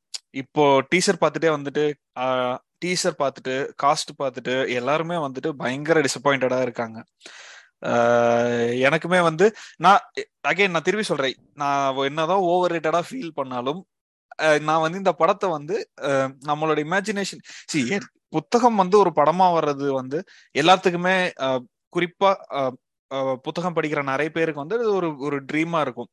இல்ல ஒரு சிலருக்கு வந்து ஐயோ எடுக்க எடுக்காதீங்கடா நீங்க சொதப்பி வச்சிடுறீங்கடா அப்படின்ற மாதிரியும் நிறைய பேர் ஃபீல் பண்ணுவாங்க. எனக்கு வந்து நான் கொஞ்சம் ஆர்வமா தான் இருந்தேன். சரி மணி மணிரத்னம் வந்து எப்படி எழுதி எடுத்திருக்கிறாரு அப்படின்ற மாதிரி நான் கொஞ்சம் ஆர்வமா தான் இருந்தேன். முன்னாடி இந்த இந்த இந்த காஸ்ட் வந்து அனௌன்ஸ் பண்றப்போ வந்து எனக்கு டைட்டில் கேரக்டர் வந்து எனக்கு சுத்தமா கன்வின்சிங்கா இல்ல. ஆனா யாரோ யாரோ ஒருத்தர் வந்து பாயிண்ட் அவுட் பண்ணாங்க. ஏன்னா பொன்னியின் செல்வன் வந்து ஃபுல்லாவே ஒரு டிராமா தான். அதுக்கு வந்து டைட்டில் கேரக்டர் ஜெயம் ரவி வந்து நல்லாவே செட் ஆவாரு அப்படின்ற மாதிரி நிறைய பேர் வந்து சொல்லியிருந்தாங்க. I wish that I wish that is true எல்லாருமே வந்து சொன்னது வந்து அப்படியே அடிச்சு நான் அடிச்சு துவம்சம் பண்ணிருப்பாரு ஜெயம் ரவி அப்படின்னு நான் நினைக்கிறேன். ஏன்னா இதுக்கே வந்து சிம்பிளா சிம்பிள் எக்ஸாம்பிள் சொல்லணும்னா அந்த மகாநட்டி படம். சாவித்ரி அவங்க சாவித்ரி அம்மா அந்த படம் வந்து கீர்த்தி சுரேஷ் காஸ்ட் பண்றப்ப வந்துட்டு நிறைய எதிர்ப்பு இருந்தது. அவங்க இதுக்கு வந்து நீங்க எப்படி கீர்த்தி சுரேஷ் இது பண்ணலாம் அப்படின்னு. ஆனா கீர்த்தி சுரேஷ் வந்து பட்டை கிளப்பிட்டாங்க அந்த படத்துல. இப்போ வரைக்கும் த பெஸ்ட் பயோகிராஃபின்னு சொல்ல முடியாது. பட் அந்த சாவித்திரி அம்மாவே வந்து எப்படி சொல்றது? கீர்த்தி சுரேஷ் உடம்புக்குள்ள வந்து பூந்துட்டாங்களா இந்த சீதகாதி படத்துல நடக்கிற மாதிரி தான் வந்து நான் ஃபீல் பண்ணேன். ஸோ அந்த மாதிரி இருந்தா ரொம்ப ரொம்ப சந்தோஷம் தான் எனக்கு. ஓகே இதை தாண்டி கேஸ்டிங்ல உங்களுக்கு வேற ஏதாவது பிரச்சனை இருந்துச்சா? அருண்மொழிவர்மன் கேரக்டர்லயே அருண்மொழி அருள்மொழி. மக்களே உங்களுக்கு எது கரெக்ட்னு தோணுதோ அதை ஃபிக்ஸ் பண்ணிக்கங்க. ரெண்டே சொல்லிட்டேன். எனக்கு வந்து அருள் அதான் நான் நான் சொன்ன மாதிரி எனக்கு அருள்மொழிவர்மர் கேரக்டர்ல வந்து ஜெயம் ரவிய காஸ்ட் பண்ணது வந்து எனக்கு ரொம்ப ரொம்ப எனக்கு பிடிக்கல. உண்மையா சொல்லணும்னா ஓகேங்களா அண்ட் த்ரிஷா வந்து போடுறப்போ வந்துட்டு எனக்கு நான் வந்து ரொம்ப இதுவா இல்ல. புத்தகத்துல வந்து எப்படி வர்ணிச்சிருக்காங்களோ அது ஓவியர் மணின்னு நினைக்கிறேன் மணியன் மணியம் நினைக்கிறேன் ஓவியர் மணியம் கரெக்ட் நீங்க சொன்னதுதான் சோ அவரு வந்து எப்படி வரைஞ்சிருக்காரோ கிட்டத்தட்ட அதே அதையே வந்து ரெப்ளிகேட் பண்ணிருக்காங்க அது வந்து ஒரு சூப்பரான விஷயம். ரெண்டாவது வந்து எனக்கு எனக்கு ரொம்ப ரொம்ப ரொம்ப உறுத்தலா இருந்தது வந்து பாத்தீங்கன்னா பூங்குழலி கேரக்டருக்கு வந்துட்டு ஐஸ்வர்யா லக்ஷ்மி காஸ்ட் பண்ணதும் அப்புறம் வந்து வானதி தேவிக்கு வந்து சோபிதா துலிபாலா காஸ்ட் பண்ணது வந்து எனக்கு எனக்கு வந்து அவங்க செட் ஆக மாட்டாங்க அப்படின்ற மாதிரி தான் ஃபீல் பண்றேன். ஏன்னா டீசர்ல வந்து அவங்க வர்றாங்க ரொம்ப ரொம்ப மினிமலா தான் வர்றாங்க. ஸோ அதனால வந்து நான் வந்து எதுவுமே சொல்ல முடியாது. பட் இது வரைக்கும் அவங்க ரெண்டு பேரையும் வந்துட்டு வேறு வேறு படங்கள்ல பார்த்ததுனால அவங்க செட் ஆக மாட்டாங்களோ அப்படின்ற ஒரு எண்ணம் எனக்கு இருக்கு. And again I hope that is wrong படம் வர்ற வந்ததுக்கு அப்புறம் இல்ல டீசர்லயோ இல்ல படம் வந்ததுக்கு அப்புறமோ வந்துட்டு அதை பத்தி இன்னும் கரெக்டா பேசலாம்னு நினைக்கிறேன் நான். ஆழ்வார்க்கடியானுக்கு வந்து நான் இது வந்து மணிரத்னம் பயணிக்கிறப்ப ஆழ்வார்க்கடியானுக்கு வந்துட்டு வேற யாராவது போட்டா நல்லா இருக்கும்னு நினைச்சேன். ஜெயராம் போட்டிருக்காங்களே ஜெயராம் வந்து எப்படி நடிப்பாரு அப்படின்னு நான் யோசிச்சுட்டு இருந்தேன். ஆனா டீசர்ல வந்து அந்த ஒரே ஒரு சின்ன சீன்ல மட்டும் வந்துட்டு போவாரு. கல்கி வந்து எப்படி டிஸ்கிரைப் பண்ணியிருக்காரு அப்படியே அச்சு அசல் ஜெயராம் இருக்காரு. ஸோ அதனால வந்து அது நல்லா இருக்கும்னு நான் நினைக்கிறேன். நீங்க சொன்ன எல்லா கருத்தோடையும் நானும் உடன்படுறேன். இதுல எனக்கு மிகப்பெரிய டிசப்பாயிண்டிங் அதாவது எனக்கு ஒரு ஆண் மகனா இருந்தா அந்த டிசப்பாயின்மெண்ட் இருக்கணும். நந்தினி கேரக்டர் என்னோட பர்சனல் ஒப்பீனியன் என்னன்னா என்னதான் உலக அழகியே வந்தாலும் கல்கி சொன்ன நந்தினிய மேட்ச் பண்ணவே முடியலையோன்னு எனக்கு ஒரு ஃபீல் இருக்கு. அது இருக்கதான் செய்யுது. ஆனா வந்து உங்களுக்கு தான் குரூப்ல என்ன வாட்ஸ்அப் குரூப்ல என்ன சண்டை போடுச்சு தெரியுமே. சோ அது அது எனக்கு சி நான் நான் திரும்ப சொல்றேன். நந்தினி வந்து ஐஸ்வர்யா ராய் வந்து காஸ்ட் பண்றப்போ எனக்கு நிறைய பிரச்சனை இருந்தது. அவங்கள ஏன் கேஸ்ட் பண்றாங்க? தேவையில்லாம வேற யாருமே கிடைக்கலையா அப்படின்றதுதான் என்னுடைய கேள்வி. பட் படத்துல அந்த டீசர்ல வந்து அவங்க ரெண்டு ரெண்டு இடத்துல வர்றாங்க. ஒன்னு வந்து அந்த ஃபேஸ் ஆஃப் ஃபேஸ் ஆஃப் சீன்லயும் இன்னொரு இடத்துல வந்து தனியா வந்து காட்டியிருக்காங்க. ஸோ அந்த இடத்துலயுமே வந்துட்டு ஓகே நம்ம வெயிட் பண்ணி பார்க்கலாம் அப்படின்ற மாதிரி தான் எனக்கு தோணுது. பட் நீங்க ரீசெண்டா அந்த டீசர் வந்ததுக்கு அப்புறமா பாத்தீங்கன்னா அந்த நீங்க சொன்ன அந்த ஸ்பெசிபிக் ஃபேஸ் ஆஃப் ஷாட் குந்தவையும் நந்தினி மீட் பண்ணிக்கிற அந்த சாப்டருக்கு பேர் இரு பூர்ணச்சந்திரர்கள்னு கல்கி வச்சிருப்பாரு. ஆமா ஆமா. ஆஹ் அந்த இரு பூர்ணச்சந்திரர்கள்னு ஒரு சாப்டர் இருக்கும். அந்த பட்டி அதுல இருக்கிற ஒரு பர்டிகுலர் சீனை தான் வந்து அந்த டீசர்ல ஒரு ஷார்ட்டா வச்சிருக்காங்க. என் ஃப்ரெண்ட்ஸ் சர்க்கிள்ல எல்லாருமே வந்து அதை ஸ்டேட்டஸா வச்சுட்டு இருந்தாங்க. அதை படிக்கிறதுக்கே அந்த சாப்டர் அவ்வளவு அழகா இருக்கும். அதை எப்படி மேட்ச் பண்ண போறாருன்றதா எனக்கு தெரியல. அந்த கம்ப்ளீட்டா அந்த புக்க சினிமாவை எடுக்கிறதே ரொம்ப பெரிய சேலஞ்சிங்கான டாஸ்க் ஸ்பெசிபிக்கா அந்த பர்டிகுலர் சீனை வந்து எப்படி எடுத்திருக்காங்கன்னு பாக்குறதுக்கு ரொம்ப இன்ட்ரெஸ்டடா தான் இருக்கேன். அதே மாதிரி அந்த டிஷர்ட்ல வந்து அதான் இன்னொரு முக்கியமான பிரச்சனை வந்து தேவையில்லாம எதுக்கு வந்து ஃபுல்லா வார் வார் வார்னு அப்படின்னு வந்து காட்டுறாங்க. அந்த புத்தகத்துல வந்து வார் பத்தின மென்ஷன்ஸ் மட்டும் தான் இருக்கும். ஒரு ரொம்ப ரொம்ப ரொம்ப சின்ன பார்ட்டா தான் இருக்கும்.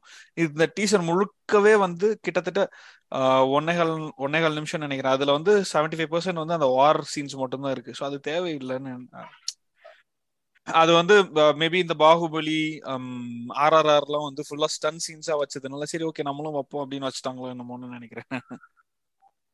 அதுலயும் ஸ்பெசிஃபிக்கா இன்னைக்கு நம்ம இதுக்கு முன்னாடி குரூப்ல டிஸ்கஸ் பண்ணிட்டு இருந்த ஒரு மேட்டர் தான். இன்னைக்கு அது மியூம் கரண்டாவே வந்துச்சு. ஐஸ்வர்யா ராயும் விக்ரம் அவர்களையும் சேர்த்து பாக்குறப்ப அவர் பேசுற அந்த டைலாக் மாடுலேஷன் பாடி லாங்குவேஜ் எல்லாம் பாக்குறப்ப என்ன ராவணன் படம் மாதிரியே இருக்கு அப்படின்ற அதுல அந்த விஷ்ணு சில மாதிரி சொல்லிட்டு இருப்பார்ல. என்னைக்காவது அவரை பார்த்தா கேட்கணும்னு நினைச்சேன். ஐயா இப்படி முந்திக்கிட்டீரே அப்படின்னு. அதே மாடுலேஷன்ல அதே டைலாக் பேசுன மாதிரியே இருந்துச்சு. இன்னைக்கு அதான் ஒரு மீம் சூப்பரா அடிட் பண்ணியிருந்தாங்க. அந்த ரெண்டு வீடியோ சீன்ஸையும் கம்பேர் பண்ணிட்டு ராவணன் ஐஸ்வர்யா ராய் இமேஜ் போட்டு இவனுக்கு ஒரு கேடு வர மாட்டேங்குதுன்னு போட்டிருந்தாங்க. சரி ராவணன் பத்தி பேசினா அது இன்னும் ஒரு பெரிய பிரச்சனை. அதுலயும் ரொம்ப மிகப்பெரிய ப்ராப்ளமேட்டிக்கான பாலிடிக்ஸ் அதுவும் ஆனா இதுல வந்து என்ன பிரச்சனை தெரியுமா? என்ன என்ன ஒரு விஷயம் தெரியுமா? எனக்கு தெரிஞ்ச நிறைய சங்கி ஃப்ரெண்ட்ஸ் வந்து மணிரத்னம் இஸ் அகேன்ஸ்ட் இல்ல. வலதுசாரி வலதுசாரி ஆதரவாளர் சரி வலது சாரி மன்னிச்சுக்கோங்க. எனக்கு தெரிஞ்ச நிறைய வலதுசாரி ஆதரவாளர்கள் வந்து என்ன சொல்லியிருக்காங்கன்னா ஒரு காலத்துல Mani Ratnam is against Hinduism against Hindutva அப்படின்னு வந்து சொல்லியிருக்காங்க. ஓகேங்களா? ஆனா இந்த பக்கம் பாம்பே படம் அந்த டைம் அந்த டைம் சொல்றீங்களா? இல்ல ராவணன் ராவணனோட போர்ட்ரேல சொல்றேன். அது வந்து ரீஇமேஜினேஷன் ஆஃப் ராமாயணம் தானே? அது வந்து இவர் வந்து எப்படி ரீஇமேஜின் பண்ணலாம்? இவர் வந்து எப்படி ராவணனை வந்து நல்லவனா காட்டலாம்? அப்படின்ற மாதிரி வந்து அவங்களுக்கு ஒரு பிரச்சனை இருக்கு. சேம் வந்து தளபதி படத்துக்கும் வந்து அவங்களுக்கு பிரச்சனை இருக்கு. அது எப்படி வந்து கர்ணனையும் கர்ணன் சார்ந்தவங்களையும் வந்து நல்லவங்களா நீங்க காட்டலாம் அப்படின்ற அந்த ஒரு இதுவும் அந்த ஒரு நிலைப்பாடும் இருக்கு. ஸோ வலதுசாரி ஆதரவாளர்களுக்கு வந்து மணிரத்னம் வந்து அகேன்ஸ்ட் இந்துவிசம் இடதுசாரி ஆதரவாளர் அப்படின்னு சொல்றாங்க. இடதுசாரி ஆதரவாளர்கள் என்ன சொல்றாங்கன்னா அவர் வந்து ஒரு சங்கின்னு சொல்றாங்க. ஓகே ஸோ இது வந்து நான் ரெண்டுக்கும் நடுவுல தான் வந்து மணிரத்னம் இருக்காரு. ஸோ யா அகைன் நான் நான் இன்னொரு விஷயம் சொல்றேன். ஹீஸ் ப்ரா his politics is very very problematic okay அடுத்ததா நம்ம அடுத்து என்ன செக்மெண்ட் போலாம் அப்படின்னு சொல்லி பாத்தீங்கன்னா கேஸ்டிங் பத்தி பேசிட்டோம் டீசர் பத்தி பேசிட்டோம். நெக்ஸ்ட் நம்ம எதை பத்தி பேசலாம் அப்படின்னு சொல்லி பாத்தீங்கன்னா இந்த படத்துல நம்ம என்னென்ன எக்ஸைட்டிங் ஆஸ்பெக்ட் இருக்கு? What we have to look for அப்படின்ற ஒரு ஏரியா இருக்குல்ல. நம்ம ஏதோ ரொம்ப நெகட்டிவா பேசிட்டோன்ற ஒரு ஃபீல் இருக்கு. கண்டிப்பா இதுக்காக நம்ம பொன்னியின் செல்வன் பார்க்கலாம்னா என்னென்ன விஷயங்கள் சொல்லலாம்னு நினைக்கிறீங்க? பொன்னியின் செல்வன் புத்தகத்துல வந்து அங்கங்க சின்ன சின்ன கவிதைகள் வந்து எழுதியிருப்பாரு. ஸோ அதெல்லாம் வந்து எப்படி யாரு வந்து முதல்ல வந்து வைரமுத்து வந்து பாடலாசிரியரா வந்து நியமிச்சிருந்தாங்க. அதுக்கப்புறம் வந்து அவரை தூக்கிட்டாங்க. இப்ப யார் இருக்காங்கன்றது நியூஸே இன்னும் வெளியே வரல. சோ அந்த விஷய அத வந்து படத்துல வந்து எங்க சேர்த்திருக்காங்க அப்படின்னு பாக்கணும் அது வந்து எந்த அளவுக்கு வந்து இன்னும் வந்து பெட்டரா பண்ணியிருக்காங்களா? இல்ல வந்து இருந்ததையும் வந்து இன்னும் மோசமா பண்ணியிருக்காங்களா? அப்படின்றது நான் பார்க்கணும். ஸோ அந்த ஒரு விஷயம் வந்து நம்ம கண்டிப்பா கண்டிப்பா எதிர்பார்க்கலாம். ரெண்டாவது வந்து நான் ரொம்ப ரொம்ப எக்ஸைட்டடா இருக்கிறது வந்து கார்த்தி வந்து வந்தியத்தேவன் கேரக்டர் வந்து எப்படி பண்ணியிருக்காரு அப்படின்னு நான் நினைக்கிறேன். ஸோ இந்த புத்தகம் படிக்கிறப்போ வந்து எனக்கு எனக்கு வந்து மனசுல வந்துட்டு போனது வந்து கார்த்தி விஜய் அதுக்கப்புறம் வந்து வேற யாரு? கார்த்தி விஜய் அதுக்கப்புறம் வந்து விஜய் சேதுபதி இவங்க மூணு பேர்ல யார் அண்ட் சூர்யா கூட ஒரு சூர்யா வந்து லைட்டா ஸோ இந்த நாலு பேர்ல யாரு பண்ணாலும் வந்து இந்த கேரக்டர் நல்லா இருக்கும் அப்படின்னு நான் யோசிச்சேன். ஸோ அதுல வந்து கார்த்தி பண்றாரு. எனக்கு வந்து அதுல வந்து ரொம்ப ரொம்ப சந்தோஷம். அண்ட் ரெண்டாவது வந்து விஷுவல்ஸ் வந்து எப்படி எடுத்திருக்காங்க அப்படின்றது நான் பார்க்கணும். ஏன்னா ரவிவர்மன் ரவிவர்மன் வந்து முன்னாடி மணிரத்னமோட நிறைய படங்கள்ல கொலாபரேட் பண்ணியிருக்காரு. அண்ட் அவர் வந்து ஒரு பியூட்டிஃபுல்லான ஒரு சினிமாட்டோகிராஃபர் ஸோ கல்கி வந்து வர்ணிச்ச விஷயங்களை வந்து ரவிவர்மன் எப்படி படம் பிடிச்சிருக்காரு அப்படின்னு நான் பார்க்கணும்னு ஆசைப்படுறேன். இதுல எனக்கு எக்ஸைட்டிங்கா தோன்ற விஷயங்கள் அப்படின்னு பாத்தீங்கன்னா கண்டிப்பா ஏஆர் ரஹ்மான் சாரோட மியூசிக் எப்படி இருக்குன்னு பார்க்க தான் வெயிட் பண்ணிட்டு இருக்கேன். நீங்க ஆல்ரெடி நிறைய ஆஸ்பெக்ட் சொல்லிட்டீங்க. ஸ்பெசிபிக்கா நீங்க சொன்ன மாதிரி வந்தியத்தேவனோட கேஸ்டிங் ரொம்ப ரொம்ப நல்லா இருக்கு. பக்கா கேஸ்டிங் அப்படின்னு நான் சொல்லுவேன். ஹண்ட்ரட் பெர்சென்ட் இப்போ அடுத்து டீசர் பார்த்ததுக்கு அப்புறம் ஆழ்வார்க்கடியார் நம்பியும் வந்து பக்கா கேஷிங் நினைக்கிறேன். சோ இந்த ரெண்டு கேரக்டர் ஆமா இந்த ரெண்டு பேருமே வந்துட்டு ஏன்னா உங்களுக்கே தெரியும்ல முக்காவாசி அட்லீஸ்ட் ஒரு fifty sixty percent of the கதை வந்து வந்தியத்தேவன் தோள்கள்ல தான் வந்து இருக்கு. சோ அதனால வந்து எப்படி கையாண்டிருக்காரு அப்படின்னு நான் பாக்கணும் வந்தியத்தேவன் ஆழ்வார்க்கடியானோட தோள்கள்ல தான் இருக்கு. ஸ்பெசிபிக்கா மியூசிக்கலா எப்படி ட்ரீட் பண்ணிருக்காங்க அப்படின்னு பாக்குறதுல ஒரு எக்ஸைட்மெண்ட் இருக்கு. அதை தாண்டி பொன்னியின் செல்வன் படிக்காதவங்களுக்கு இன்னும் பெட்டரா ஒர்க் அவுட் ஆகுமோன்ற ஒரு ஃபீல் இருக்கு. படிச்சவங்களை கம்பேர் பண்றப்ப படிக்காதவங்களுக்கு அது எந்த அளவுக்கு ப்ராப்பரா படம் எடுத்திருக்கிற பட்சத்துல வந்து ஒர்க் நல்லா ஒர்க் அவுட் ஆகுமோன்ற ஒரு ஃபீல் இருக்கு. கண்டிப்பா கண்டிப்பா. அது எப்பவுமே வந்து புத்தகம் படிச்சவங்க புத்தக புத்தகம் படிச்சுட்டு அதை வந்து திரைப்படமா எடுக்கிறவங்களுக்கு வந்து புத்தக பிரியர்களுக்கு வந்து எப்பவுமே அதுல ஒரு பிரச்சனை இருக்கும். இது வரைக்கும் யாருமே பெருசா குறை சொல்லாத ஒரே படம் ஒரே சீரீஸ் வந்து பாத்தீங்கன்னா லார்ட் ஆஃப் த ரிங்ஸ் மட்டும் தான் நினைக்கிறேன். அதை தவிர மத்த எல்லாமே புக் டு மூவி அடாப்டேஷன் வந்து எல்லாருமே கழிவு தான் ஊத்திருக்காங்க. எனக்கு ஐடியா இல்ல பட் ஸ்டில் உங்களுக்கு ஐடியா இருக்கும்னு நான் ஒரு அசம்ஷன்ல கேக்குறேன். ஹாரி பாட்டருக்கும் இந்த பிரச்சனை வந்துச்சா? ஆமாமா கண்டிப்பா. ஏன்னா ஹாரி பாட்டர் மூவி சீரிஸ் மட்டும் தான் பாத்திருக்கேன் புக் படிச்சதே இல்ல. நானும் எனக்கு வந்து ஹாரி பாட்டர்ன்ற ஒரு புக் சீரிஸ் இருக்கிறதே வந்து மூவி மூலமா தான் எனக்கு தெரியும். ஓகேங்களா. ஹாரி பாட்டர் ஃபேன்ஸ் வந்து இப்ப வரைக்கும் வைக்கிற மிகப்பெரிய குற்றச்சாட்டு என்ன அப்படின்னா நிறைய விஷயங்களை வந்துட்டு புக் படத்துல வந்து அவங்க மிஸ் பண்ணிட்டாங்க நிறைய விஷயத்த மாத்திட்டாங்க அப்படின்னு. சோ நான் இப்பவுமே மணிரத்னம் வந்து இஃப் ஹி ஹஸ் அவர் வந்து ஏதாவது சாய்ஸ் பண்ணியிருந்தாரு ஏதாவது ஒரு விஷய விஷயங்களை வந்து மாத்திருந்தாரு அப்படின்னா I would still agree with it ஏன் அப்படின்னா நான் முன்னாடி இருந்தே வந்துட்டு ஐ அட்வொகேட் திஸ் திரைப்படத்துக்காக வந்துட்டு அந்த ஒரு ஒரு முந்நூறு நானூறு பக்கம் புத்தகம் உலகத்தில் இருக்க நிறைய பேர் வந்து வெவ்வேறு அவங்களுடைய சொந்த கற்பனைகளை வச்சு அந்த புத்தகத்தை படிச்சிருப்பாங்க. எல்லாத்தையுமே வந்து சாட்டிஸ்ஃபை பண்ண முடியாது. ஸோ ஒரு சில சாய்ஸஸ் வந்து இந்த டிரெக்டர்ஸோ அந்த கதை எழுதுறவங்களோ வந்து கண்டிப்பா ஒரு சில சாய்ஸஸ் வந்து அவங்க விட்டு தான் ஆகணும். வேற வழி இல்லை. ஸோ ஐ ஸோ அதுதான். மணிரத்தம் என்ன இது பண்ணியிருந்தாலும் நான் வந்து அது ஒரு படமா தான் பார்ப்பேன். ஓவராலா ஒரு மூவியா வந்து அது எப்படி இருக்கு? அது வந்து செட் ஆயிருக்கா இல்லையா? அப்படின்றது தான் வந்து என்னுடைய எண்ணமா இருக்கும்னு நான் நினைக்கிறேன். உங்களுக்கு உங்களுக்கு எந்த அந்த மாதிரி ஏதாவது? எனக்கு பர்னிச்சர் உடையாம இருந்தா சரிதான் தோணும். கண்டிப்பா உடையும். நான் பேச சொல்றேன். கண்டிப்பா உடையும் பர்னிச்சர் அதை தாண்டி இப்பவே வெறி இந்த வடிவேல் வந்து ஒரு பீச்ல குதிரையில ஏறி போவாரு. திரும்ப வரும்போது ஒரு கூட்டம் வெயிட் பண்ணிட்டு இருக்கும்ல வா வான்னு. அதே மாதிரி அடிச்சு துவைக்கிறதுக்கு இப்பவே ஒரு பெரிய கிரௌடு ரெடியா இருக்குன்னு நினைக்கிறேன். ஆமா. அதையெல்லாம் தாண்டி ஒர்க் அவுட் ஆயிருச்சு அப்படின்னா நீங்க சொல்ற மாதிரி will be happy but. Probability லாஜிக்கலா ரேஷனலா யோசிச்சு பாக்குறப்ப அந்த அளவுக்கு இல்லைன்னு தான் தோணுது. ஆமா. சரி நான் நான் நான் திருப்பி என்னோட கேஸ் எடுத்துக்கிறேன். இப்போ நான் வந்து என்னுடைய ஒப்பீனியன் தான் சொன்னேன். நான் வந்து அவர் பண்ணது தப்பு அப்படின்னு சொல்லல. அந்த காலத்துல இருந்தவங்க அப்படிதான் இருந்தாங்க. அந்த கதை நடக்கிற போட்டுடலாம் ப்ரோ இந்த இடத்துல தெளிவா டிஸ்க்ளைமர் போட்டுடலாம் அந்த காலகட்டத்துல நடக்கிற விஷயங்கள் இப்படிதான் இருந்திருக்கும். நான் என்ன சொல்றேன் அப்படின்னா இதெல்லாம் வந்து அந்த புத்தகத்துல பிரச்சனையா இருக்கு. இது வந்து இது வந்து என்னுடைய பாயிண்ட் ஆஃப் வியூல இருந்து நான் ஒரு பிரச்சனையா பாக்குறேன். இது வந்து ஒரு கிரிட்டிசிசமா நான் வைக்கிறேன் அப்படின்னு தான் நான் சொல்றேன்.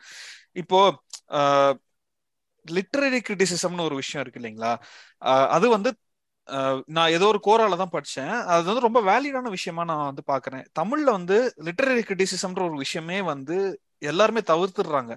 ஏன் அப்படின்னா ஒரு சிலப்பதிகாரம்ல வந்து சிலப்பதிகாரம் வந்து யாராவது படிச்சுட்டு அதுல வந்து இதெல்லாம் பிரச்சனையா இருக்கு. அதுல வந்து இதெல்லாம் வந்து இன்னும் பெட்டரா பண்ணிருக்கலாம் அப்படின்னு கிரிட்டிசைஸ் பண்ணாலே எல்லாருமே வந்துட்டு பாஞ்சு வந்து நீ எப்படி இது சொல்லலாம்? நீ எப்படி அது சொல்லலாம்? அப்படின்னு வந்து பாயிண்ட் அவுட் தான் பண்றாங்க நம்மளுடைய மார்த்தட்டிக்கிறதெல்லாம் இருக்காங்களே தவிர அதுல வந்து என்ன பிரச்சனை இருக்கு அப்படின்றது யாருமே நீங்க பாக்க சிலப்பதிகாரம் சொன்னதுனால நீங்க சிலப்பதிகாரம்னு சொன்னதுனால எனக்கு இன்னொன்னு ஸ்ட்ரைக் ஆச்சு. நமக்கு இறைவி படத்துல ஒரு சீன் கார்த்திக் சுப்பராஜ் வச்சிருப்பாரு. ஞாபகம் இருக்கான்னு தெரியல உங்களுக்கு. தமிழ் கிளாஸ் நடந்துட்டு இருக்கும். பாபி சிமா கிளாஸ் அட்டன் பண்ணிட்டு இருப்பாரு. சிலப்பதிகாரம் பத்தி எக்ஸ்பிளைன் பண்ணிட்டு இருப்பாரு. அப்ப சடனா பாபி சிமா வந்து ஒரு கேள்வி கேட்பாரு.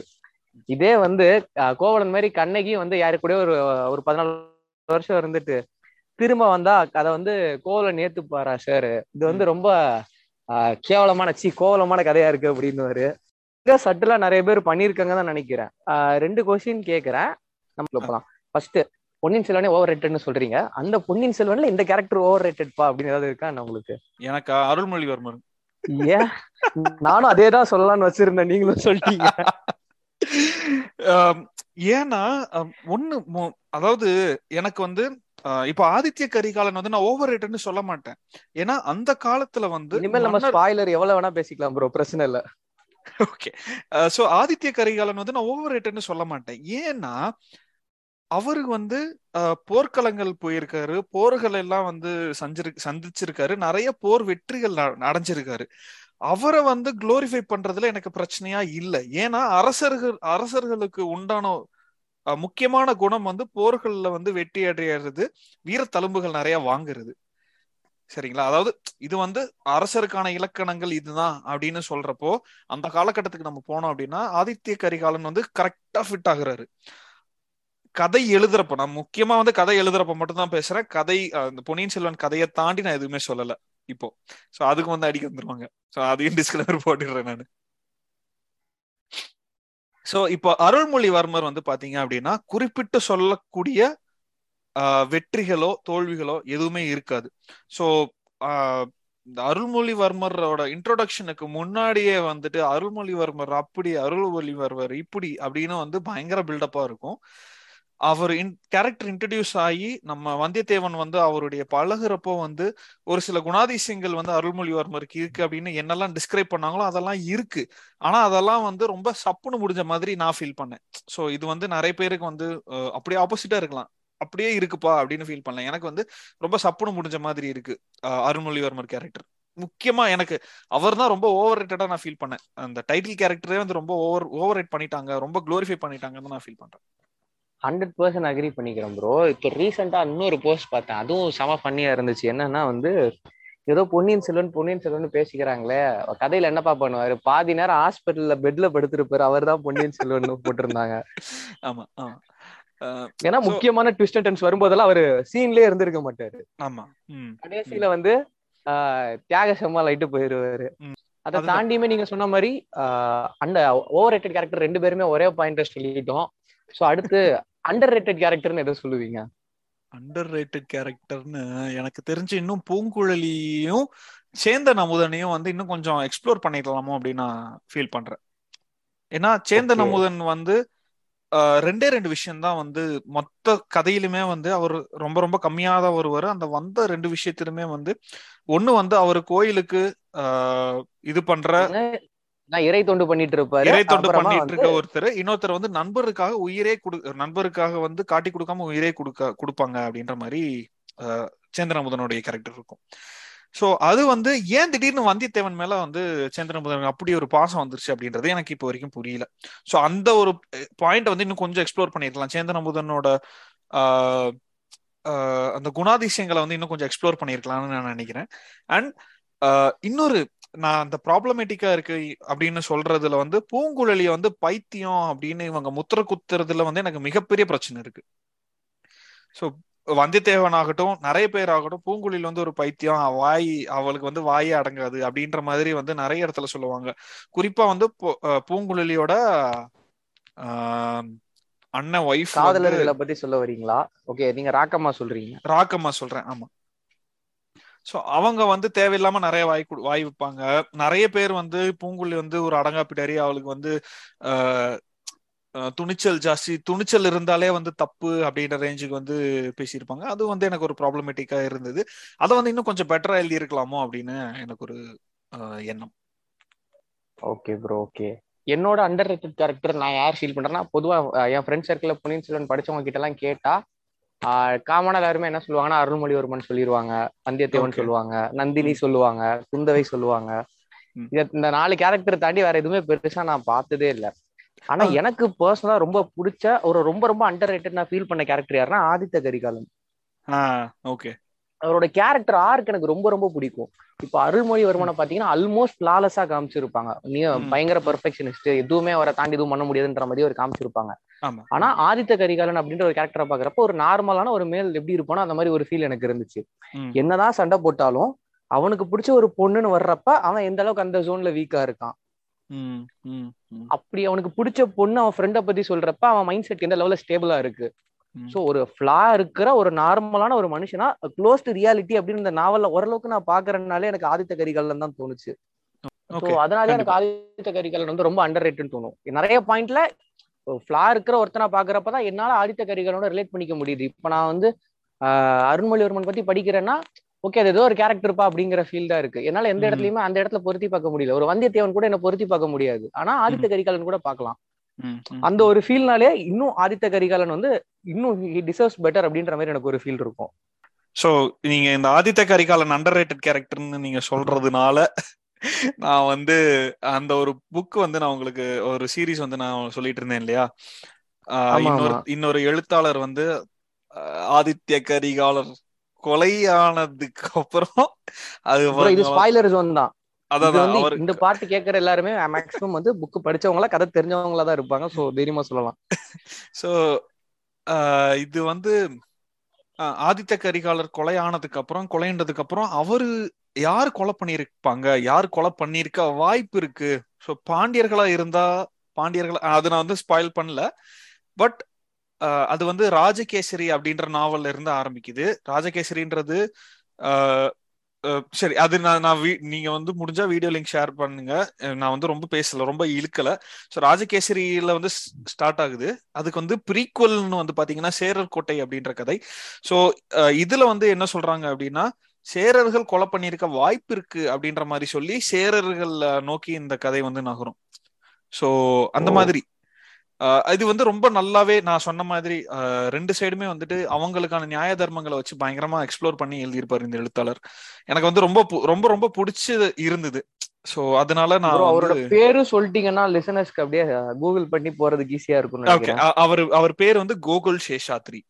அவருமே வந்து பாத்தீங்கன்னா. கல்கி அவர்கள் மாதிரி ஆஹ் அந்த கல்வெட்டுகளை மையமா வச்சு இந்த- இந்த புத்தக இவர் இந்த சீரீஸ்ல வந்து பாத்தீங்கன்னா மொத்தம் ஆறு ஆறு புத்தகங்கள் வெளியிட்டு இருக்கிறாரு இது வரைக்கும். ஆறு புத்தகங்களுமே வந்துட்டு கல் கல்வெட்டுகளோட ஆஹ் விஷயங்கள் வந்து அதுல சேர்த்திருப்பாரு. இவருடைய இன்னொரு ஷார்ட் ஸ்டோரி கலெக்ஷன் இருக்கு. அதுல வந்து பாத்தீங்கன்னா கல்வெட்டுகளை மட்டுமே மையமா வச்சு ஒரு புனைவு கதை எழுதியிருப்பாரு. சோ அந்த மாதிரி புராதன அந்த எப்படி சொல்றது ஹிஸ்டாரிக்கல் ஃபிக்ஷன் படிக்கிறவங்களுக்கு ஆசை இருந்தது அப்படின்னா இந்த எழுத்தாளர் கான்டெம்பரரியா இந்த எழுத்தாளர் வந்து நான் ரெக்கமெண்ட் பண்ணுவேன். ஓகே ப்ரோ கண்டிப்பா அதை எக்ஸ்ப்ளோர் பண்ணலாம். இப்போ அடுத்து இந்த படம் ரிலீஸ் ஆனதுக்கு அப்புறமா ஒரு கம்பேரிசன் கண்டிப்பா வரப்போகுது. பாகுபலியையும் பொன்னியின் செல்வனையும் கம்பேர் பண்ணிட்டு. ஏய் என்ன பாகுபலியை பார்த்து காப்பி அடிச்சிருக்காங்க? அப்படின்னு ஒரு கேள்வி கண்டிப்பா வரும். பாகுபலியே லயன் கிங்க பார்த்து தானப்பா காப்பி அடிச்சாங்க? இல்ல ஆக்சுவலா பாகுபலி கதை இப்போ எழுதுனது அதுக்கு முன்னாடியே பொன்னியின் செல்வன் வந்துருச்சு இல்ல ஆமா. இல்ல அது வந்து அந்த கம்பேரிசன் எந்த அளவுக்கு இருக்கும்னு நினைக்கிறீங்க? நீங்க பர்சனலா பாக்குறப்ப எந்த அளவுக்கு உங்களுக்கு அந்த ஃபர்ஸ்ட் டைம் முன்னாடியே புக் படிச்சிருக்கீங்க? பாகுபலி பாக்குறப்ப எந்த இடத்துல எல்லாம் ஸ்ட்ரைக் ஆச்சு? ஓகே இது அது இல்ல இது அது இல்ல அப்படிங்கிற மாதிரி. நிறைய இடத்துல வந்துச்சு. நிறைய இடத்துல தோணுச்சு நான் ஐகானிக் சீன் படம் படம் பாக்குறப்பே வந்துட்டு தண்ணியில தூக்கிட்டு வர சீன் ஆ, ஆ, ஆ. கண்டிப்பா எல்லாரும் சிலருக்கு போய் சில்லறை தெரிஞ்சப்ப டே இது அதுடா இது- இது வந்து எங்கால ரொம்ப வருஷத்துக்கு முன்னாடி வந்த கதரா இது வந்து எங்கால ரொம்ப வருஷத்துக்கு முன்னாடி எழுதியிருக்காங்க இல்லையாப்பா அப்படின்ற மாதிரி தான் இருந்தது. பட் இல்ல இது கண்டிப்பா கம்பாரிசன் இருக்கும். கம்பாரிசன் எங்க இருக்கும் அப்படின்னு பாத்தீங்கன்னா நான் தமிழியன்ஸ் கிட்ட வந்து இருக்கும். தமிழியன்ஸ் வந்து என்னதான் இருந்தாலும் வந்துட்டு நான் பொன்னியின் அவங்க பொன்னியின் செல்வனே படிக்கலனாலும் கண்டிப்பா வந்துட்டு மல்லு கட்டிட்டு நிப்பாங்க. ஏய் அதெல்லாம் இல்லடா அப்படின்ற மாதிரி நிப்பாங்க. சோ இது கண்டிப்பா நான் தமிழியன்ஸ் கிட்ட வந்து கம்பாரிசன் இருக்கும். ரீசெண்டா வந்து எவனோ ஒருத்த மீன் போட்டிருந்தான் ஓகேவா பொன்னியின் செல்வனுக்கு வந்து எங்களுடைய ஆள் எங்களோட ஆளு மரகதமணி வந்து இது கீரவாணி வந்து பயங்கரமா வந்து மியூசிக் பண்ணியிருக்காரு. உங்க ஆளு ஏஆர் ரகுமணி எப்படி பண்ணியிருக்காரு? சோ எங்க லெஜெண்ட் கீரவாணி வந்து பயங்கரமா மியூசிக் போட்டிருக்காரு. உங்க ஆள் ஏஆர் ரகுமான் எப்படி போட்டிருக்காருன்னு பாப்போம் அப்படின்ற மாதிரி அவனை போட்டிருந்தான். நான் யோசிச்சேன் டேய் கீரவாணி வந்து இண்டஸ்ட்ரிக்குள்ள வர்றதுக்கு முன்னாடி ஏஆர் ரகுமான் வந்துட்டாரா அப்படின்ற மாதிரி நான் நினைச்சிட்டு இருந்தேன். இல்ல இல்ல அது ஒண்ணும் பண்ண முடியாது. நடுவுல ரீசெண்டா இவர் பாலகிருஷ்ணா கூட சொல்லியிருப்பாரு. யார் ரஹ்மானா யார் அது? அதான் அதான், ஸோ அது ஒண்ணும் பண்ண முடியாது. அந்த மாதிரி கம்பேரிஷன்ஸ் எல்லாம் இருக்க தான் செய்யும். பட் கண்டிப்பா இருக்குங்க. கண்டிப்பா இருக்கும் நான் இல்லவே இல்லன்னே சொல்லவே மாட்டேன். ஏன் இந்த மேக்கிங் அப்படிங்கறத தாண்டி பிளாட் வைஸ்மே வந்து நிறைய சிமிலாரிட்டிஸ் இருக்கும்ல. பொன்னியின் செல்வனுக்கும் பாகுபலிக்கும். ஆமா ஆமா. ஏன் இல்ல எனக்கு வந்து ஏன் அந்த அந்த எழுத்தாளர் விஜயேந்திர பிரசாத் இருக்கு இல்லையா? பாகுபலியோட மைய மைய கதையை எழுதின விஜயேந்திர பிரசாத் வந்து பொன்னியின் செல்வன்னால மெர்சல் படத்தையும் அவர் தான் எழுதினாரு என்பது குறிப்பிடத்தக்கது. இந்த இடத்துல அதையும் பதிவு பண்ணிப்போம். சோ அவர் வந்து கண்டிப்பா இன்ஸ்பயர் ஆகிறதுக்கான வாய்ப்பு நிறையவே இருக்குன்னு தான் நான் நினைக்கிறேன். ஓகே ஒருவேளை அப்படி இருந்திருந்தா ஒரு கா ஒரு டைட்டில் கார்ட்லயாவது மென்ஷன் பண்ணியிருந்திருக்கலாம். பட் பாக்குறப்ப நமக்கு அப்பட்டமா அந்த ஃபீல் இருக்கு. பொன்னியின். செல்வனோட டச்சஸ் பிரேசஸ் நிறைய இருக்கு அப்படிங்கிற மாதிரி. சோ அத நீங்க சொன்ன மாதிரி நான் தமிழியன்ஸ் எப்படி பர்சீவ் பண்ணுவாங்கன்னு இருக்கு. ஏதோ பாகுபலியை பார்த்து தான் பொன்னியின் செல்வன் காப்பி அடிச்சு தான் நிறைய பேர் புரிஞ்சுப்பாங்க. இல்ல இப்பவே அதான் சொல்லிட்டு இருக்காங்க. எக்ஸ்பிளனேஷன் ஓடும். இல்ல இப்பவே அதுதான் இப்பவே அதான் சொல்லிட்டு இருக்காங்க. என்னப்பா பாகுபலி வந்துருச்சு ஆர்ஆர் வந்துச்சு இப்ப நீங்களும் வந்து ட்ரை பண்றீங்களா அந்த மாதிரி அப்படின்ற மாதிரி ஆல்ரெடி சொல்லிட்டாங்க. சோ ஆனா இது பொன்னியின் செல்வன் வந்துட்டு எவ்வளவு வருஷமா எவ்வளவு பேர் வந்துட்டு எடுக்கிறதுக்கு ட்ரை பண்ணிருக்காங்க அப்படின்றது அவங்களுக்கு தெரியாது. அதான் அகைன் நான் திரு நான் திரும்பியும் வந்து டிஸ்கிளைமர் போடுறேன். எனக்கு வந்து பொன்னியின் செல்வன் பிடிக்கும். அது வந்து ஒரு சம மசாலான ஒரு புத்தகம். படிக்கிறதுக்கு ஜாலியா இருக்கும் செம என்டர்டைனிங்கா இருக்கும். ஆனா பொன்னியின் செல்வன் தான் வந்துட்டு உலகத்திலேயே மிகச்சிறந்த நாவல் அப்படின்னு சொல்லிட்டு யாரும் தூக்கிட்டு வராதீங்க. அவ்வளவுதான் நான் சொல்லுவேன். தமிழ்லயே வந்து ஆகச்சிறந்த நாவல் பொன்னியின் செல்வன் தான் அப்படின்னு யாராவது சொன்னீங்க அப்படின்னா கெட்ட கெட்ட வார்த்தையில நான் திட்டிடுவேன் சோ அதுதான் வந்து ஒரு ஃபைனல் கன்க்ளூஷன் இவ்வளவு நேரம் கூட பேசிட்டு இருந்தியா உன் ஸ்டாண்ட் என்னடான்னு யாருக்காவது கேள்வி வரலாம். எனக்கே வருது நான் இப்ப அதுதான் வந்து அன்மியூட் பண்ணேன். உங்களுக்கு வந்து நீங்க எப்படி நினைக்கிறீங்க சுந்தர்? இல்ல பாட்காஸ்டோட தொடக்கத்துல பாத்தீங்கன்னா ஒரு பேட்டர்ன் சொன்னீங்க. அதாவது கல்கி எழுதினவர் எந்த புக்கையும் படிக்காம பொன்னியின் செல்வன் மட்டுமே படிச்சுக்கிட்டு ஒரு குரூப் சுத்திக்கிட்டு இருக்கோம் அப்படின்னு. அந்த குரூப்ல ஒரு முக்கியமான ஆள் தான் அண்ணா சொன்ன மாதிரி பொன்னியின் செல்வன் மட்டும்தான் நான் படிச்சிருக்கேன். அதாவது வேற இவ்வளவு பெரிய நாவல்ஸ் வேற எதுவுமே படிச்சதில்ல. இன்ஃபேக்ட் கல்கி கிருஷ்ணமூர்த்தி அவர்கள் எழுதின வேற எந்த நாவலுமே நான் படிச்சதில்ல. ஸோ நான் ஒரு ரீடரா படிக்கிறப்ப எனக்கு பொன்னியின் செல்வன் ரொம்ப சாட்டிஸ்ஃபைங்கா இருந்துச்சு ரொம்ப பிடிச்சிருந்துச்சு. புக் படிச்சு முடிச்சதுக்கு அப்புறமா அந்த இம்பாக்ட்ல இருந்து வெளியே வரதுக்கே ஒரு ஒரு வாரம் எடுத்துச்சு. அது கண்டிப்பா ரொம்ப நல்ல புக் அப்படின்னு நான் சொல்லுவேன். தலை. சிறந்த புக்கா அப்படின்னு கேட்டா என்கிட்ட பதில் இல்ல. அப்படி அது தலை சிறந்த புக்கா இருக்குன்ற நம்பிக்கை எனக்கு இல்லை. எனக்கு அது ரொம்ப பிடிச்சிருந்துச்சு என்கேஜிங்கா இருந்துச்சு. பட் த பெஸ்ட் அப்படின்னு என்னால என்னால என்னாலே ஒத்துக்க முடியாதுன்னு தான் நான் நினைக்கிறேன். பட் இப்போ நீங்க சொல்ல வரது எப்படி கன்வே ஆயிருச்சுன்னு நான் நினைக்கிறேன்னா அது நல்ல புக்கு ஆனா அது பெஸ்ட் கிடையாது அப்படிங்கறத வந்து மக்கள் எப்படி புரிஞ்சுக்கிறாங்கன்னா பொன்னியின் செல்வனே நல்ல புக் இல்லைன்னு சொல்றதா தவறா இன்டர்பிரட் பண்ணிக்கிறாங்களா? அது தெரிஞ்சாலும் சரி கண்டென்ட் ஜாலியா இருக்கு. பொழுதுபோல வச்சு சேவன் செய்யறாங்களான்னு தான் எனக்கு தெரியல. அதான். எனக்கு தெரிஞ்சு இந்த ரெண்டாவது தான் நினைக்கிறேன் பிளஸ் அதான் நான் சொல்றேன் நான் வந்து சொன்னது வந்து எல்லாருக்குமே தப்பா கன்வே ஆயிடுச்சு. பட் தட்ஸ் ஓகே அதனால வந்து எனக்கு ஒரு அஞ்சாயிரம் வியூ வந்துருச்சு அவ்வளவுதான். என்னோட யூடியூப் சேனல்லயே ரொம்ப அதிகமா பார்க்க பார்க்கப்பட்ட ஒரு வீடியோனா அதுதான். சோ இன்னும் பொன்னியின் செல்வனை வச்சு செஞ்சா கூட இன்னும் நிறைய பேர் வந்து உட்காந்து பொழுது போகாம உட்காந்து பார்த்து என்ன திட்டிட்டு இருப்பாங்க. இதுல வந்து எனக்கு ஃபேமா இல்ல அவங்களுக்கு வந்து இதுவான்றது எனக்கு தெரியல. வடிவேல் சார் சொல்ற மாதிரி நம்ம யார் ரொம்பக்கும் போறதில்ல வர்றதில்ல நம்ம உண்டு நம்ம வேலை உண்டுன்னு இருக்கிறது. இல்ல நான் அந்த வீடியோ போடுறப்பே வந்து பாத்தீங்கன்னா ரெண்டு விதமா தான் போட்டேன். ஒண்ணு வந்து எனக்கு பிடிக்கலப்பா. இதெல்லாம் வந்து நான் பாயிண்ட் அவுட் பண்ணப்பா இது வரைக்கும் யாருமே பாயிண்ட் அவுட் பண்ணலப்பா அப்படின்ற ஒரு காரணத்துக்காக தான் வந்து நான் பண்ணேன். அது வந்து எனக்கு நல்லாவே தெரியும். கண்டிப்பா நிறைய பேர் பொன்னியின் செல்வன் ஃபேன்ஸ் வந்து களி ஊத்துவாங்க. சாரி பொன்னியின் செல்வன் கன்னீஸ் வந்து களி ஊத்துவாங்கன்றதே எனக்கு நல்லாவே தெரியும். தெரிஞ்சுதான் நான் போட்டேன். இல்ல அந்த வீடியோட எண்ட்ல கூட பாத்தீங்கன்னா சொல்லியிருப்பீங்க. எப்படி இந்த வீடியோ ரிலீஸ் ஆனதுக்கு அப்புறமும் பல வருஷம் கழிச்சு தோண்டி எடுத்து அடிக்க தான் போறீங்க. அடிங்கடா அப்படின்னு. எல்லாத்துக்கும் ரெடி தயாராகிட்டு ஏ இந்த டீசர் வந்ததுக்கு அப்புறம் திருப்பி அவனாவது பாத்திருப்பான் போல. பாத்துட்டு ஒரு அதுக்கப்புறம் ஒரு பத்து பதினஞ்சு கமெண்ட் வேற. இல்ல எப்படியும் பொன்னியின் செல்வன்னு சர்ச் பண்ணுவாங்க. நீங்க நார்மலா சர்ச் பண்ணீங்கனாலே டாப் ஒரு அஞ்சு ஆறு வீடியோக்குள்ள வந்துச்சு எனக்கு. ஓ ஓகே சோ அந்த மாதிரி எல்லாருமே உள்ள போயிருப்பாங்கன்னு நினைக்கிறேன். ஓகே மக்களே நம்ம ஷோவோட நிறைவு பகுதிக்கு வந்துட்டோம். அண்ட் அதுக்கு முன்னாடி இன்னொரு முக்கியமான விஷயம் சொல்லிடுறேன். நம்ம அண்ணன் வெற்றிகரமா 50 எபிசோட் போட்டிருக்காரு. 50 பாட்காஸ்ட் எபிசோடு அதுல பிப்டியத் எபிசோடு வந்து குழந்தைகள் சினிமா பத்தி பேசியிருக்காரு. அதோட எண்ட்ல ஒரு கிவ் அவேவும் கொடுத்திருக்காரு. கண்டிப்பா அந்த பாட்காஸ்ட் ஃபுல்லா கேட்டுட்டு கிவ் அவேல பார்ட்டிசிபேட் பண்ணுங்க. என்ன மாதிரி எண்டு போர்ஷனை மட்டும் கேட்டுட்டு கிவ் அவேல பார்ட்டிசிபேட் பண்ணலாம்னு பிளான் பண்ணாதீங்க. Thank you thank you thank you so much Sundar thank you அதை தாண்டி வந்து எப்படி பிரசாந்த் அண்ணாக்கு ஒரு ஃபுல் சீரிஸ் போட்டீங்களோ அதே மாதிரி முடிஞ்சா கரண் அண்ணாக்கும் போடுங்க. இல்ல கரண் அண்ணாவுக்கு பிளான் இல்ல. ரசிகர் மன்றம். கரண் அண்ணாவுக்கு பிளான் இல்ல. ஆனா இன்னொரு பெரிய ஆளுக்கு வந்து ஒரு பிளான் இருக்கு. அது வந்து பாப்பா அது எப்படி எப்ப நடக்குது எப்படி நடக்குதுன்னு தெரியல. நடக்கிறப்ப நடக்கும். அப்படி நடந்தா அதை முதலில் தெரிவிப்பது ப்ரோ அந்த ஃப்ளோ பாட்காஸ்டாக தான் இருக்கும் என்பதை கூறிக்கொள்கிறோம். And thank you so much. Sundar என்ன கூப்பிட்டதுக்கு. எப்படி சொல்றது? எனக்கு வந்து நிறைய நிறைய பாட்காஸ்டர்ஸோட கொலாப் பண்ணணும்னு எனக்கு ரொம்ப ரொம்ப ஆசை. ஸோ ஒரு இது வரைக்கும் பண்ணது இல்லைன்னு நினைக்கிறேன். ஸோ நீங்க தான் வந்து ஃபர்ஸ்ட் படத்துல வர மாதிரி வெற்றிகரமா முதல் விளக்கு ஏத்திட்டோம். எனக்கு வந்து நிறைய பேரோட கொலாப் பண்ணணும்னு ஆசை. ஏன்னா எப்படி சொல்றது? எனக்கு வந்து நிறைய பேசணும் நிறைய ஷேர் பண்ணணும்ன்றது ஆசை. அவ்வளவுதான். வேற இல்லை. அவங்களுடைய வெற்றியில வந்து வெற்றின்னு இல்லை அவங்களுடைய பாட்காஸ்ட்ல வந்து ஒரு சின்ன பங்கா நான் இருக்கணும். ஒரு சின்ன புள்ளியா நான் இருக்கணும் அப்படின்னு ஆசைப்படுறேன் வேற எதுவும். கண்டிப்பா ப்ரோ கண்டிப்பா. அதை தாண்டி வந்து நீங்க தேங்க்ஸ் சொல்றது நாங்க தான் சொல்லணும். ஒரு லெஜண்ட் பாட்காஸ்டர் legendary podcaster எல்லாம் வந்து கேட்டாங்கன்னா இல்ல ப்ரோ கண்டிப்பா. லெஜண்ட் அப்படின்னு இல்லைனாலுமே வந்து one of the earliest Tamil podcast நீங்க ஆரம்பிச்சிருக்கீங்க. அதுல நீங்க எடுத்த நீச் அப்படிங்கிறது ரொம்ப ரொம்ப டிஃபரெண்டான ஒரு நீச் யாரா இருந்தாலும் ஈவன் பிரசாந்த் அண்ணா கிட்டே போயிட்டு உங்களை பத்தி ஒரு பத்து எபிசோடு பேசுங்கன்னா பேசியிருப்பாரான்னு எனக்கு தெரியல. இது வந்து சர்க்காஸ்டிக்கா சொல்றேன். அது எந்த இடத்துலயுமே வந்து பிரசாந்த் சாரை டீமீன் பண்ணணும் அப்படிங்கிறது இன்டென்ஷன்ல பட் அது ரொம்ப ரொம்ப டிஃபரெண்டான ஒரு thought process okay okay so அதுல இருந்து அதுலயே தெரியும் நீங்க எந்த அளவுக்கு ஸ்டாண்ட் அவுட்டா இருக்கீங்கன்னு சொல்லிட்டு. நான் கேட்ட உடனே நீங்களும் ஆல்மோஸ்ட் கேட்டு ஒரு த்ரீ டேஸ் இருக்கும். உடனே பண்ணலாம் அப்படின்னு சொல்லி வந்து உடனே பண்ணி கொடுத்துட்டீங்க. அதுக்கு நாங்க தான் நன்றி கடன் பட்டிருக்கோம். அதை தாண்டி ஃபியூச்சர்ல இன்னும் நிறைய கொலாப்ஸ் பண்ணுவோம் ப்ரோ கண்டிப்பா கண்டிப்பாங்க கண்டிப்பா. ரொம்ப ரொம்ப நன்றி சுந்தர். ஓ ஓகே ஸோ நம்ம ஷோவோட நிறைவு பகுதிக்கு வந்துட்டோம். இந்த எபிசோடு உங்களுக்கு பிடிச்சிருந்துச்சு முதல்ல புரிந்து இருந்துச்சு அப்புறம் பிடிச்சிருந்துச்சு அப்படின்னா கண்டிப்பா இதை பத்தி உங்க கருத்துக்களை நீங்க எங்க கிட்ட சொல்லலாம். எங்க ட்விட்டர் ஹேண்டல்லையும் இன்ஸ்டாகிராம் ஹேண்டல்லையும் ப்ரோ அந்த ஃப்ளோ அப்படின்ற ட்விட்டர் ஹேண்டில் போயிட்டு ஆர் இன்ஸ்டாகிராம் அக்கௌண்ட்ல வந்துட்டு உங்க கருத்துக்களை தெரிவிங்க. இந்த எபிசோட்ஸ் பிடிச்சிருந்துச்சு அப்படின்னா உங்க ஃப்ரெண்ட்ஸ் கிட்ட ஷேர் பண்ணுங்க. அப்படியே கூடவே நம்ம பிரதீப் ப்ரோட சென்னைக்காரன் பாட்காஸ்ட் நிறைய பேர் கேட்டிருப்பீங்கன்னு நினைக்கிறேன். கேட்கலன்னா கேட்டு பாருங்க. குறிப்பா அந்த சீசன் டூ பிரசாந்தனா சீரிஸ் மறந்துடாதீங்க. அதே மாதிரி சீசன் த்ரீ குயர் கேஸ் அப்படின்னு இருக்கு. அதுவுமே வந்து முடிஞ்சா கேளுங்க. நாலு எபிசோட் தான் போட்டிருக்கோம். இருந்தாலும் வந்து நான் ரொம்ப இன்ஃபர்மேட்டிவா இருக்கும்னு நினைக்கிறேன். அது வந்து கண்டிப்பா கேளுங்க. கண்டிப்பா ப்ரோ கண்டிப்பா. ஆனா நம்ம ஆளுங்களுக்கு பிரசாந்தனா தான் எக்ஸைட்டிங்கா இருப்பாருன்னு நினைக்கிறேன்.